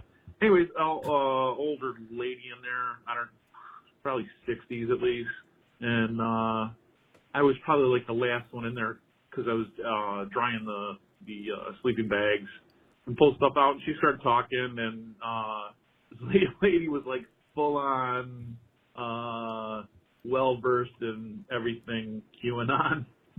Oh boy. So um, I just let them kind of go. Uh, Yeah, those guys can go for sometimes to hear, but quite a long the time. The weirdest thing that she brought up is that supposedly uh, part of that is that uh, Hillary Clinton was hung like last week or something down in Guantanamo Bay. Is what Yeah, okay. Uh, Nice. and that she had some sort of disease from eating children. So, Yeah, that sounds which uh, completely accurate and believable. my smart ass said, "Well, that sounds totally plausible." Reasonable. Oh, Ned, Ned said the same shit. Yeah, what? Are you kidding me? Yeah, Hillary Clinton was hung in Guantanamo Bay last week, and no one has jerked off. Give me a break, man. No, we would know. We would know, man. We would just know, man. There would be weeping and gnashing of teeth and such. Um. And new murals. Sorry for so many calls, guys. Oh, but how could you? I'm back in the space space station again. Can you hear the band? Probably. I don't know. Whatever. But uh, you got me fired up. Woo! Uh, talking about uh, Carolyn going off. Oh, uh, about yep. all the bullshit. Uh, Yep. Our stupid ass governor uh, last weekend got caught. Pictures of her out with like a group of like nine people that were all from different fucking households, and it's all sa- same bullshit that she she keeps getting caught for shit. It's that she's got fucking all bullshit, these man. stupid ass fucking rules for. Yep. And every time she gets caught, uh, the one reporter here, Charlie LeDuff, which God bless his fucking soul, because this guy's like delved into everything. I think he's pretty much close to like the last true fucking journalist that we have in uh, Detroit, and uh, I think close to like the last true fucking journalist in all of the U.S. because he's he's went after. He caught her going down to Florida. He caught her Nice. uh, administration, people in her administration traveling when they were telling everybody not to. All unvaxxed too, while she's fucking pushing vaccines on us all. Yep. But uh this past weekend she got caught uh in a bar, hanging out at a bar, restaurant, fucking place with hmm uh, a bunch of people. and there were pictures taken there and posted to social media, which then the person like deleted instantly, and then uh, she uh, she comes out with this. Well, we all make mistakes. Uh Fucking bullshit. Kiss my ass. And then the stupid ass, uh, excuse my language, but I mean, she's the antithesis of the word fucking cunt. And the stupid cunt comes out on Monday and says that, oh, well, that's all okay. That's not part of the rules anymore. We're just going to rescind that, that you can get together in groups like that indoors. And so, yeah. what yeah. the fuck? I uh I pretty much the same fucking frustration that Carolyn has that uh I know it's worse up in Canada, but same Man. fucking amount of irritated just bullshit going on here that I'm so fucking sick and tired of. No in the bowl. In the bowl. They're fucking full of shit. That's a problem, man. And you know, Michigan's been under some real bullshit under that mayor, that ghoul you guys have for a, or a Mm. mayor, fucking fucking governor, that ghoul of a governor y'all have, man. It's like, whoa, yeah. you can just see the tyranny. You can hear it when she talks. She's like a like a Stepford wife type uh, robot lady, man. Creepy. Get that bitch out of there. Somebody else come do that. Fuck. Come on, Michigan. Howdy ho, bowlers. Howdy ho, Uh, boobs. the first time I was ever out of the state, it's kind of split. Gut instinct tells me is to return to the homeland Whoops. God damn it. How did I lose of it? West by God, Virginia. Probably to visit grandparents as a wee baby, a tiny, fleshy sized version of me that was very bad at walking and talking. The second one, which was a little more interesting, I have no recollection of this, and this is all, I guess, just secondhand information at this point. Once upon a time, when I, this was before I had turned one, my uh, bio mama was like, hey, I'm going to take you on a trip. And I think she took me up to New Hampshire. But the problem was she didn't tell my dad. Ooh. So she was gone for like the better part of a year. And there was like TIs involved and just the whole fucking shit show. Oh man. Uh, after that, it was probably North Carolina would be the first time I remember really being like outside in a new place. So in the bowl. In the bowl. In the bowl. There's some beautiful places out there, man. Beautiful states, the Carolinas, and man, winding through Virginia and West Virginia was really fun when we took that trip. Hell yeah.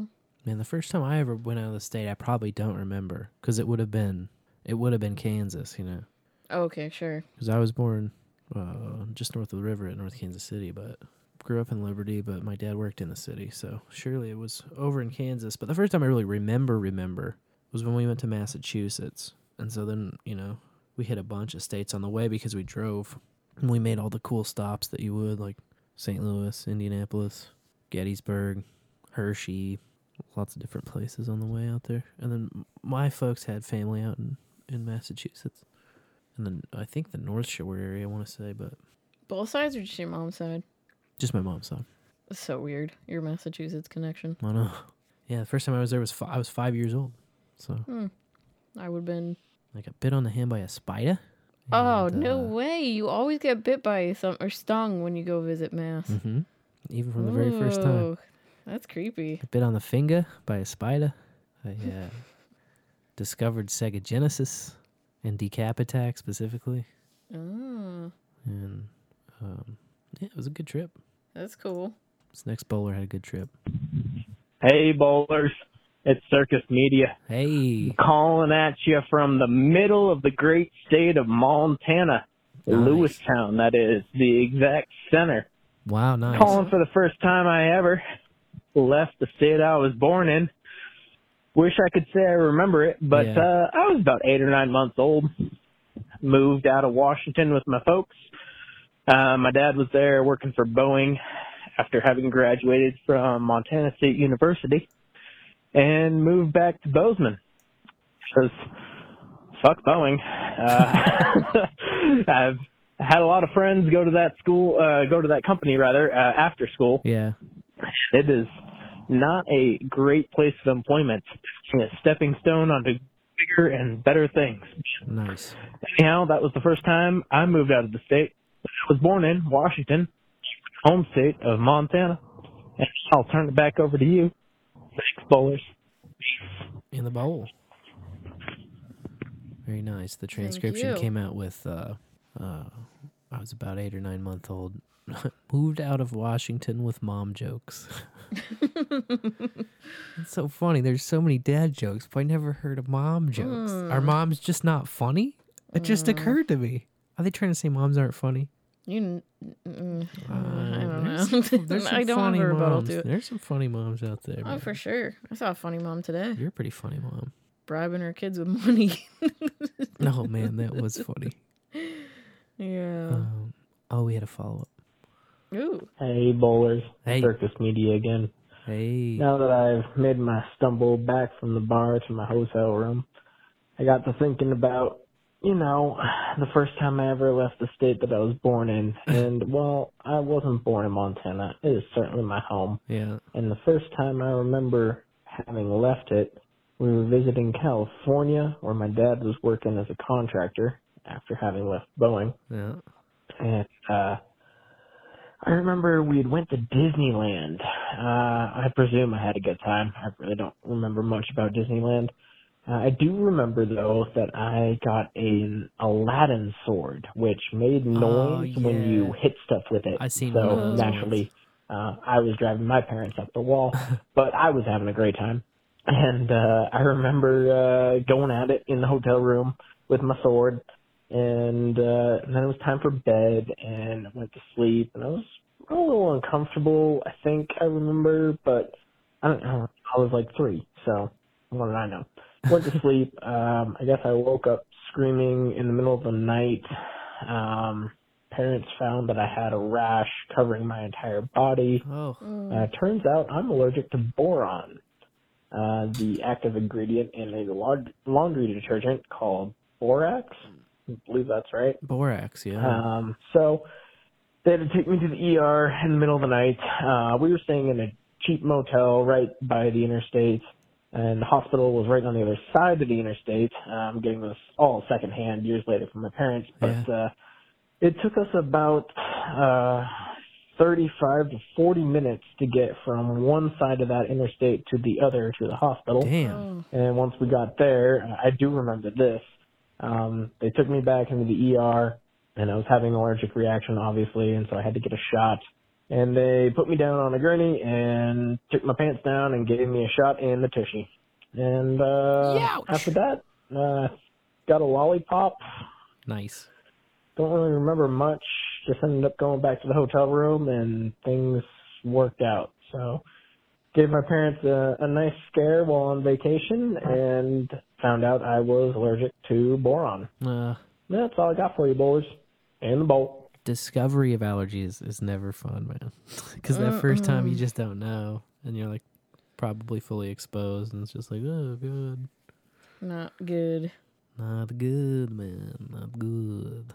I love that I'm uh, getting a lot more. Uh, Text? Text to the bowl line? well, there's some text. I'm just getting a lot more narrative style from the bowlers on these. It's pretty, pretty fun. Oh, we did get a dick pic in the in the text. Oh, yeah. You can see. Uh, Beautiful. Uh, first time in another state. First time in another state says this uh dick pic sender has to be either up to Custer, South Dakota, or the zoo in KC. Hey. Hi. How you doing? I had to be around four or five. That's the one thing I keep hearing in common with bowlers too. Is there several people mention Disneyland, Disney World. I guess that's the one thing Disney theme parks are getting people out of their home state. Hmm. You could say that for them. Um. Oh, Corcas asks if Lorian would like to see some beautiful post-storm cemetery shots she took. Wanted to share them. That Oh, you know it. Fabulous. Slide them in here or the email or wherever, Post them in the chat in the bowl. wherever you like. Yeah, I want to see them. They're like, yes, absolutely. And uh, Phoenix sent me an article. Oh, I need to read. Need to read that article. Put it in the uh, put it in the scoop. Making a note for you. I will dive and discuss. Hope all's well with you, Lorian, and you as well, Spencer. Blessed be. Thank you, Phoenix. Yeah, we just uh, we're just hanging out, waiting for the little man John to show up. But uh, until then, Ah, fuck it, dude. Let's go bowling. Hell yeah. Phoenix seemed pretty sure he's going to arrive May 28th. she seems sure. Now, Lavish was certain that he was gonna see. Lavish is pulling him to the 29th. Yeah. Be more Birthday buddies. Either way, man, late May Geminis are all right in my book. It's just those cusps you gotta look out for. Never had. Just a- kidding. Never met one I had a problem with. Same with Carolyn. Late May Geminis. Heck yeah. Rocking it. Love them. Well, I got some bad news for you Uh-oh. to start things off. No, say it ain't so. The AMF Pro, Pro Bowl lanes in Finnegan's Hall in North KC closed its doors suddenly this week. Oh, you gotta be kidding me, man. Unfortunately, I am not. This is not a mom joke. That was the best uh, AMF in the area, as far as I know. That's how it seemed. And uh, yeah, employees showed up and there was a sign taped on the door that just said closed. What the and fuck? apparently they, it switched hands. There's a new owner. The new owner was tracked down by the media, but they won't say what's happening with the property.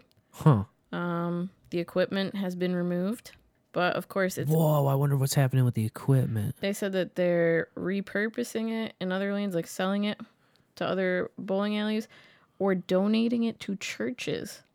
Ooh, we gotta start a church. Yeah. Church of the Bowl. Church of the Bowl. See, you. Church of the Bowl. You gotta do that Dudeism thing. Throw your PhD You out roll your way to Nirvana. Um, so the speculation, this makes me sick. The speculation is that they're turning the site into apartment buildings. Oh, if that happens, that's gonna be outrageous.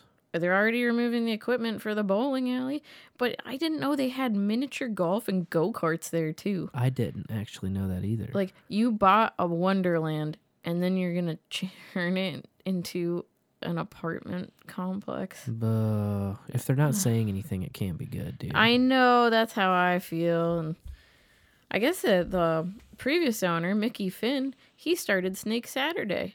Huh. I didn't know that, and that's why the gold buffet was held at Finnegan's Hall. It was Damn. his place, his That's party. redonkulous, man. yeah, I was bummed. What a what a what a place to lose. Goodness gracious. You ever? uh It's my own fault for not going rolling in so long, man. I know. That's why you I gotta just- support the things you love, man. Support the things you love. Like Curry says, like the value for value, you know? Like the- Exactly. the, restaurants that he loves that'll close, and you're like, well, you haven't been there for ages. I mean, that was the last bowling alley I was at, but it was ages ago. probably two and a half, three years ago. Yeah, yeah. Was Asina just a baby then, or was she not even born? I was Mm, pregnant. I think you were pregnant with her. I was pregnant with Asina. Oh my gosh. I know. And they had the stained glass windows Mhm. with the uh and so many lanes. There were just it went on Mhm. forever.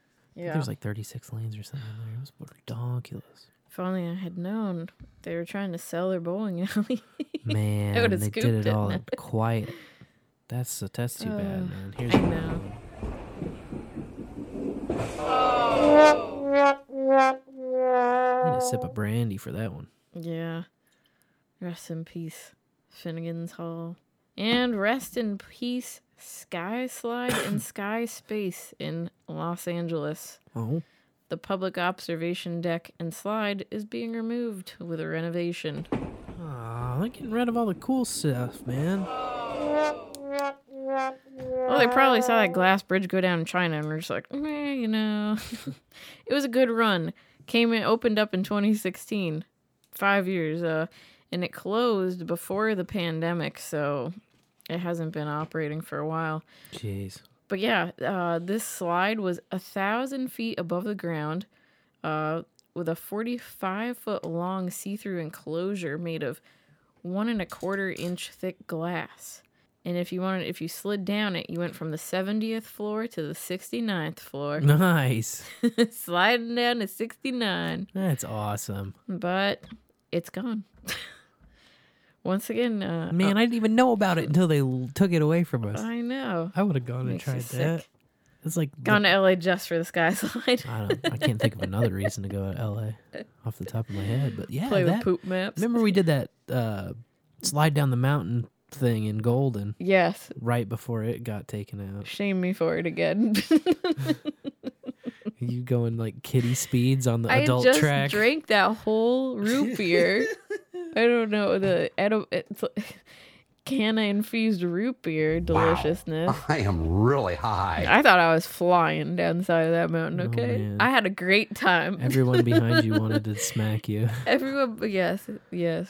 And then they were all looking at me like, get your woman. I'm like, dude, what the fuck? I didn't even know she was back there, man. I was like cruising on down, you know, woo. I was cruising at my own speed. And then I get to the bottom and I turn around and I look up and Lorian is just fucking crawling along with like five people behind her. oh no! Oh my god. I hate to think about it. If you were one of those like, five people, Bro, we wasted our money because of this girl. oh, they probably let him ride again. I don't know, maybe. Yeah, come on. I thought I started off. I was like, should I go on the kitty side? Do you remember that If you conversation? have to ask, I should have made you because go of my in height. I should have made you go in front of me, and then Oh, I could have been like, me. "Go, go, go, go," Yeah, you're right. because I just had no idea. I was just like cruising, you know. Now Because know for once I had a little bit of a gap between you and me, Next time we mix edibles and thrills, like just put me in front. Just yeah, push me down the slide. get you into something that you don't have to drive, control the speed of. Oh, that's the problem. Yeah, if it was just like a sack, like a sack, you know, when you ride like a potato sack or coffee sack down a slide, Yeah. you're not in control. But it was that lever mechanism, and you know, my hand-eye coordination is pretty awful. So I'm looking around at the sights. I'm like hoping I see a jackalope or something. looking at all the nature. We had heard stories about like d- moose jumping over people doing the sides. Remember that? So I was looking at, I was just enjoying myself. Oh my goodness. And I had no self awareness. And for that, my bad. uh, this, this, Okay, I don't have a mom joke to slide in here, but a 76 year old Harris, Missouri woman died after being attacked by a cow. Holy cow! Yes. She was out with her husband trying to put an ear tag on a newborn calf when the mother cow knocked her to the ground and stepped on her head, Oof, and she was pronounced dead at the scene. crunch. Yeah. No I hadn't way to thought go. about it. I just hadn't thought about a cow attacking at all. And you know, I baby with the mom, it makes sense. Yeah, Um, you get but- sick of those ear tags probably after a while. Oh, I bet. Immediately. It's like, you know, that's not fun. No. But, you know, just, it's also like don't mess with someone's baby. Yeah. Mostly like now I'm thinking like, man, if I ever have cows and I got to ear tag them, I got to separate those moms from the babies before I go after the little calf. Mm-hmm. Hadn't thought about it. This poor lady had probably done it a bunch of times before, Yeah. and it was still just an odd exception. But ugh, in '76, you might not have a chance. Right. Yeah, you might not be able to smack back, as they say. Yeah. So, I saw the headline. I was hoping for something funny, and then I just felt bad. Like I was hoping for someone like messing with cows, you know, like cow tipping or something. And then one came up and Yeah. They don't seem to care too them. No, hell no. much about that, to be honest. But nope. Just a lady trying to run her farm. There's a warning here in the city Uh-oh. about a man driving around exposing himself between Loose Park and 75th Street. Oh no. Mm-hmm. Do you like the the guy on our neighbor's li- uh, light switch? Yes, he's exactly like that. Oh, Heavy set no. older man driving an older gray Honda Accord. Uh, it says that the driver's side of the fender is darker colored than the passenger side, so that's pretty specific. Nice. If you ask me. Mhm. Um, but you know, they're like, call the tips hotline if you see this guy. And I was like, man, I'll just laugh. like, I don't know. That's his prerogative. Old man. He's- He's, he's- so much like uh, old man running around showing wiener. It's so weird. I don't know, kid. You know, it's like when I was a little kid, I used to flash my family. I thought it was funny. I mean, like under four, Right. and I was just like, "Hey, look at me!" And then I just, you know, open my towel or show my shirt. So it's just funny. It's stupid. it's just a body. Yeah. If he was grabbing people and rubbing against them and pulling them into his car or something, I'd understand. That would actually be a public threat. But this is just sti- silly and stupid Yeah. in my opinion. But I don't know. If you have a different opinion, Well, you know, that's just like uh, your opinion, man. You can always uh, share your opinion. I don't know. on our It's, voicemail. it's kind of like a, uh, kind of like the sideshow. You know, I, I guess I can think of worse things. yeah, there's bigger problems. And uh, I don't want my taxpayer money going to an investigation just to find this one guy, honestly. when there's people being shot and killed by stray bullets Mhm. and, you know, other things going on. A Missouri killer on death row lost his high court appeal for a firing squad. Oh damn! I was like, wow, that's interesting. He requested a firing squad. Why? Well, the Supreme Court refused to hear Ernest Johnson's appeal because firing squads aren't authorized under Missouri law. Hmm. He's on death row for killing three convenience store workers in Columbia back in 1994. Uh, the state had planned to execute him in 2015, but the Supreme Court intervened on his behalf. Hmm. His argument is that the lethal injection, pentobarbital, could trigger seizures because of a benign tumor in his brain. Hmm. So, based on prior Supreme Court rulings, if an inmate objects to the state's method of execution, they have to suggest an alternate mean. He had originally suggested nitrogen gas, which Missouri does allow, but the Supreme Court has held that states can decline to use a method with no track record, which is the case for nitrogen gas. Oh, they've never killed anybody with it before. No. but it's allowed. right. So he turned to firing squad, and they were just like, nope, that's not authorized under Missouri law, apparently. Huh? That's a, You can do the nitrogen gas, which has never been tried, but you can't do the firing squad, which will definitely do the job. yeah. So they're just going to inject him and say, if he doesn't go right away, like, oh, well, I don't know, man. I don't either. Bring firing squads back, Missouri. Come on. You got the ammo. All right. I sent you a clip. Play clip two for me. Okay, here we go. Clip two. Oh, wait. let me preface Stevens it. I'm sho- sorry. All right, I like that I waited till you started it to say that. Yeah. The uh, May Beautiful. 22nd was the decade anniversary for the Joplin tornadoes. Okay. Go ahead with the clip now. Nice execution. You're doing terrific. Matthew Stevens showed me the street where his house used to sit. The tornado ripped through this neighborhood. When it did, it also took one of Matt's legs. That is the most obvious in a long list of hurt. All my bone in my left arm, I've uh, titanium plates in there still. Compound fracture of my tibia, femur, uh, and uh, sent my kneecap flying. I also endured uh, two spinal fractures, skull fracture, severe whiplash that's caused a bulging disc in my neck and a broken pinky. A decade later, Matt's body still gives him other tiny reminders of that awful day. It was about two months ago I pulled a piece of wood out of my head again. Exacto blades and uh, disinfectants, all of that. Uh, pulling, you know, inch pieces of wood out of myself or glass, gravel, and it still continues to this day. 41 Action News interviewed Matt in the hospital just two days after his leg was amputated. I wouldn't really mind waking up with no legs and no arms. I, I would still live my life, try and live it uh, happily. Matt's goal is still the same, but 10 years in, it's not much easier. This has made me slow down my life tenfold, both uh, physically and mentally. The surgeons that operated on me said that I will be experiencing pain for the rest of my life due to the injuries, and they were not wrong. In the last few years, Matt has struggled to get consistent access to pain medication.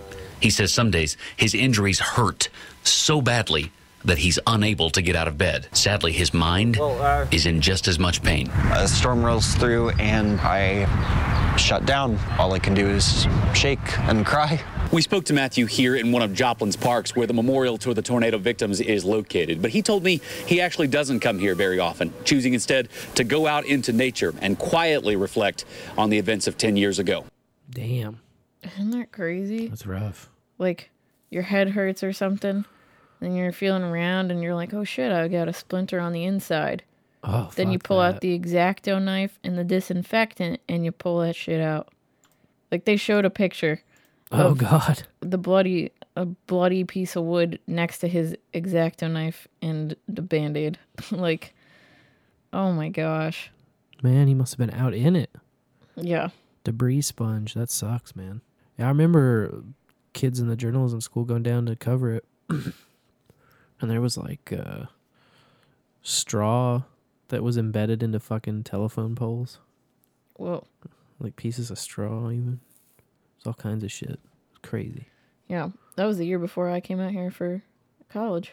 My family was like, It was the same year, but yeah, it was. well, yes, 20, you're right.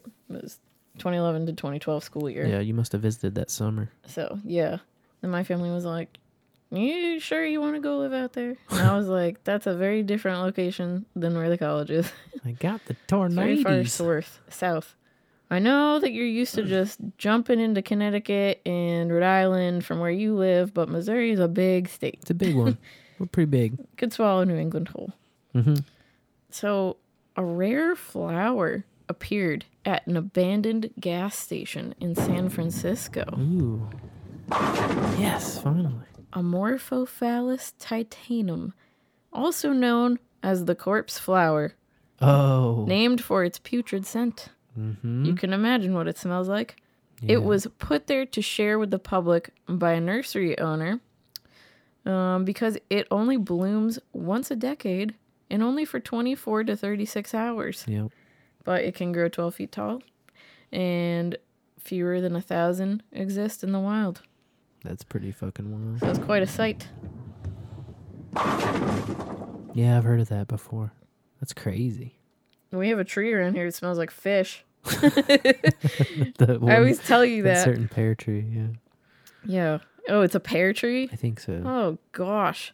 I just remember uh when I had a desk job when I was at the Cube farm, when I was in hell Mhm. before we had children. Just walking out, walking through the parking lot, and I was like, I'm gonna stop and smell these beautiful white flowers on this tree. And I was like, oh, gross! what the heck?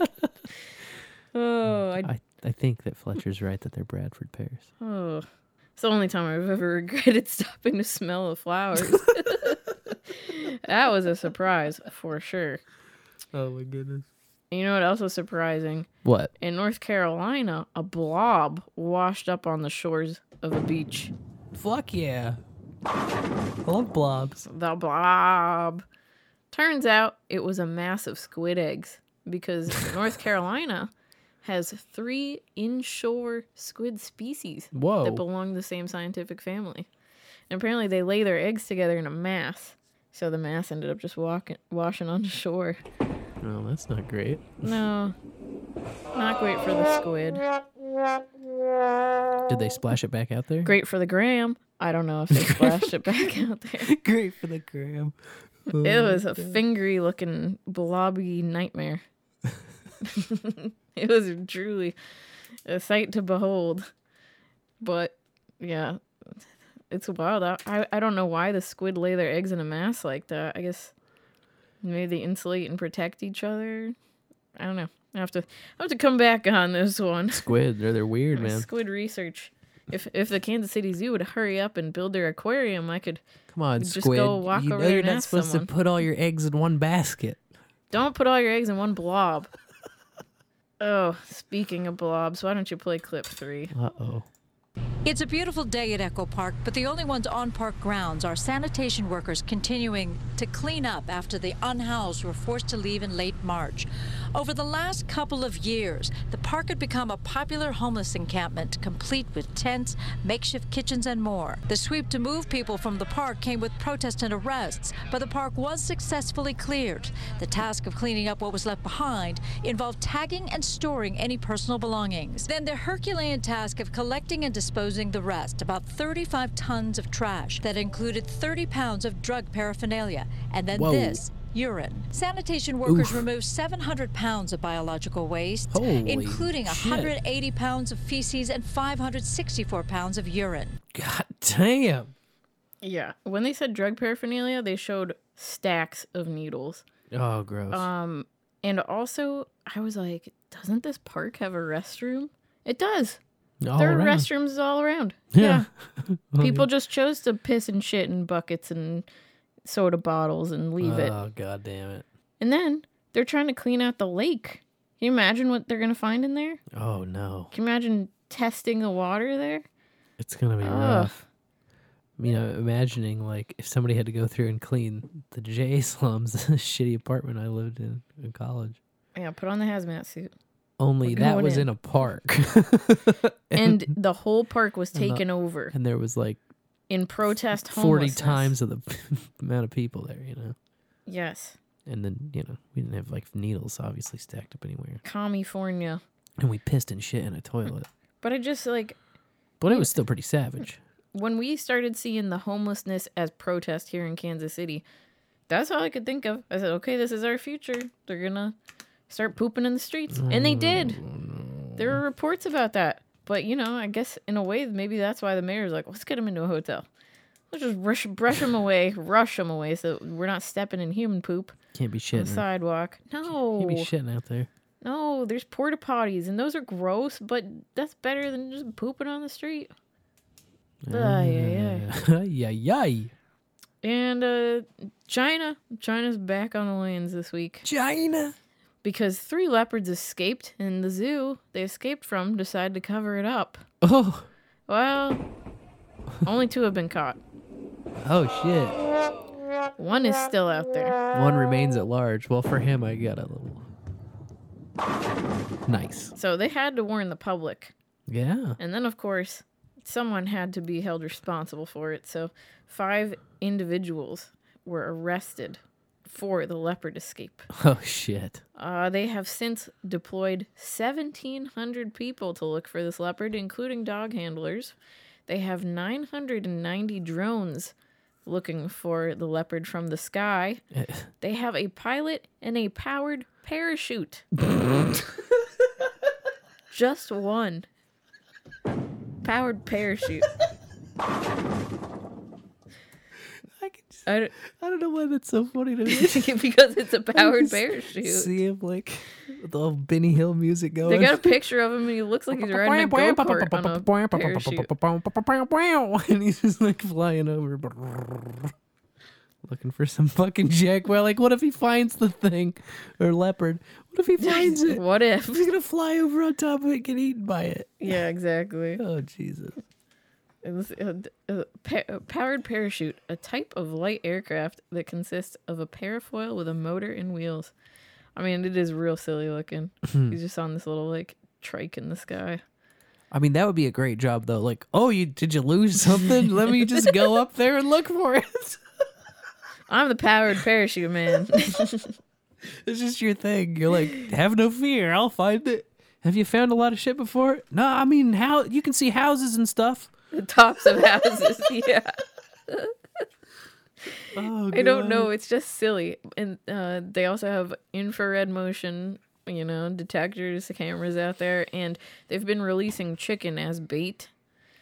Um, I guess they've seen some paw prints near a mountain village, but they don't think the leopard's gonna make it because the leopard was born in captivity and has never had to hunt for itself. So, Hmm. ah, China is asshole. Dude, you should just look by dumpsters. They'll find it. Just look by all the dumpsters nearby. this thing's got to fucking eat, right? There's no dumpsters in China. they said Mountain Village. It's not racist, it's a fact. I don't know if it's fact, but I do know we need to come up with a first time I ever for next week. Oh, didn't we have some in the in the? We have some written down. some in the clip? Some in the clip. Yeah, loaded. Locked and loaded. Uh first time I ever used tea tree oil. Oh yeah, because I can remember It was mine. the first one that I have written down. I'm sure that'll very specific. I'm sure that'll get a flood of. uh How about how we do? Oh man, essential oils. We could broaden it to essential oil. Sure. Essential oils for Yeah. essential workers. Yeah, exactly. There you go. First time I ever used a an essential oil. First time I ever, yeah, experienced essential oil because I think that uh, tea tree oil was also the first essential oil that I ever was introduced to Oh. or experienced. Yeah. First time I experienced an essential oil. Let's do that. Okay. That'll widen it. Maybe a couple of people. And if it's tea tree oil, damn it, then talk about tea tree oil. Yeah. Hopefully by then we will have a new little dude all swaddled up. We'll figure out how we'll do it. Yeah. Bringing another co host into the bowl. Yeah. Wasn't during the show. Sorry to disappoint everybody. Yeah. But we're just waiting, waiting on this baby. He'll be here any minute. Yeah, he'll be coming Earthside when he's ready. Yeah, you can't you can't rush babies, man. I guess can rush Oh. daddies, but not babies. yeah. Thanks so much for hanging out on another Tuesday. We love having you. I've been Sir Spencer Wolf, Kansas City. And I've been Dame DeLorean. Until next Token Tuesday, may your bowls burn ever brighter.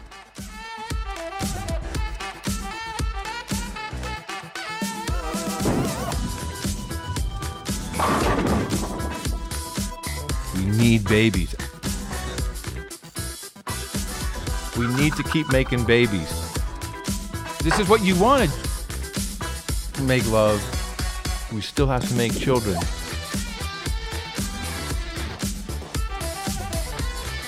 May your bowls burn ever brighter.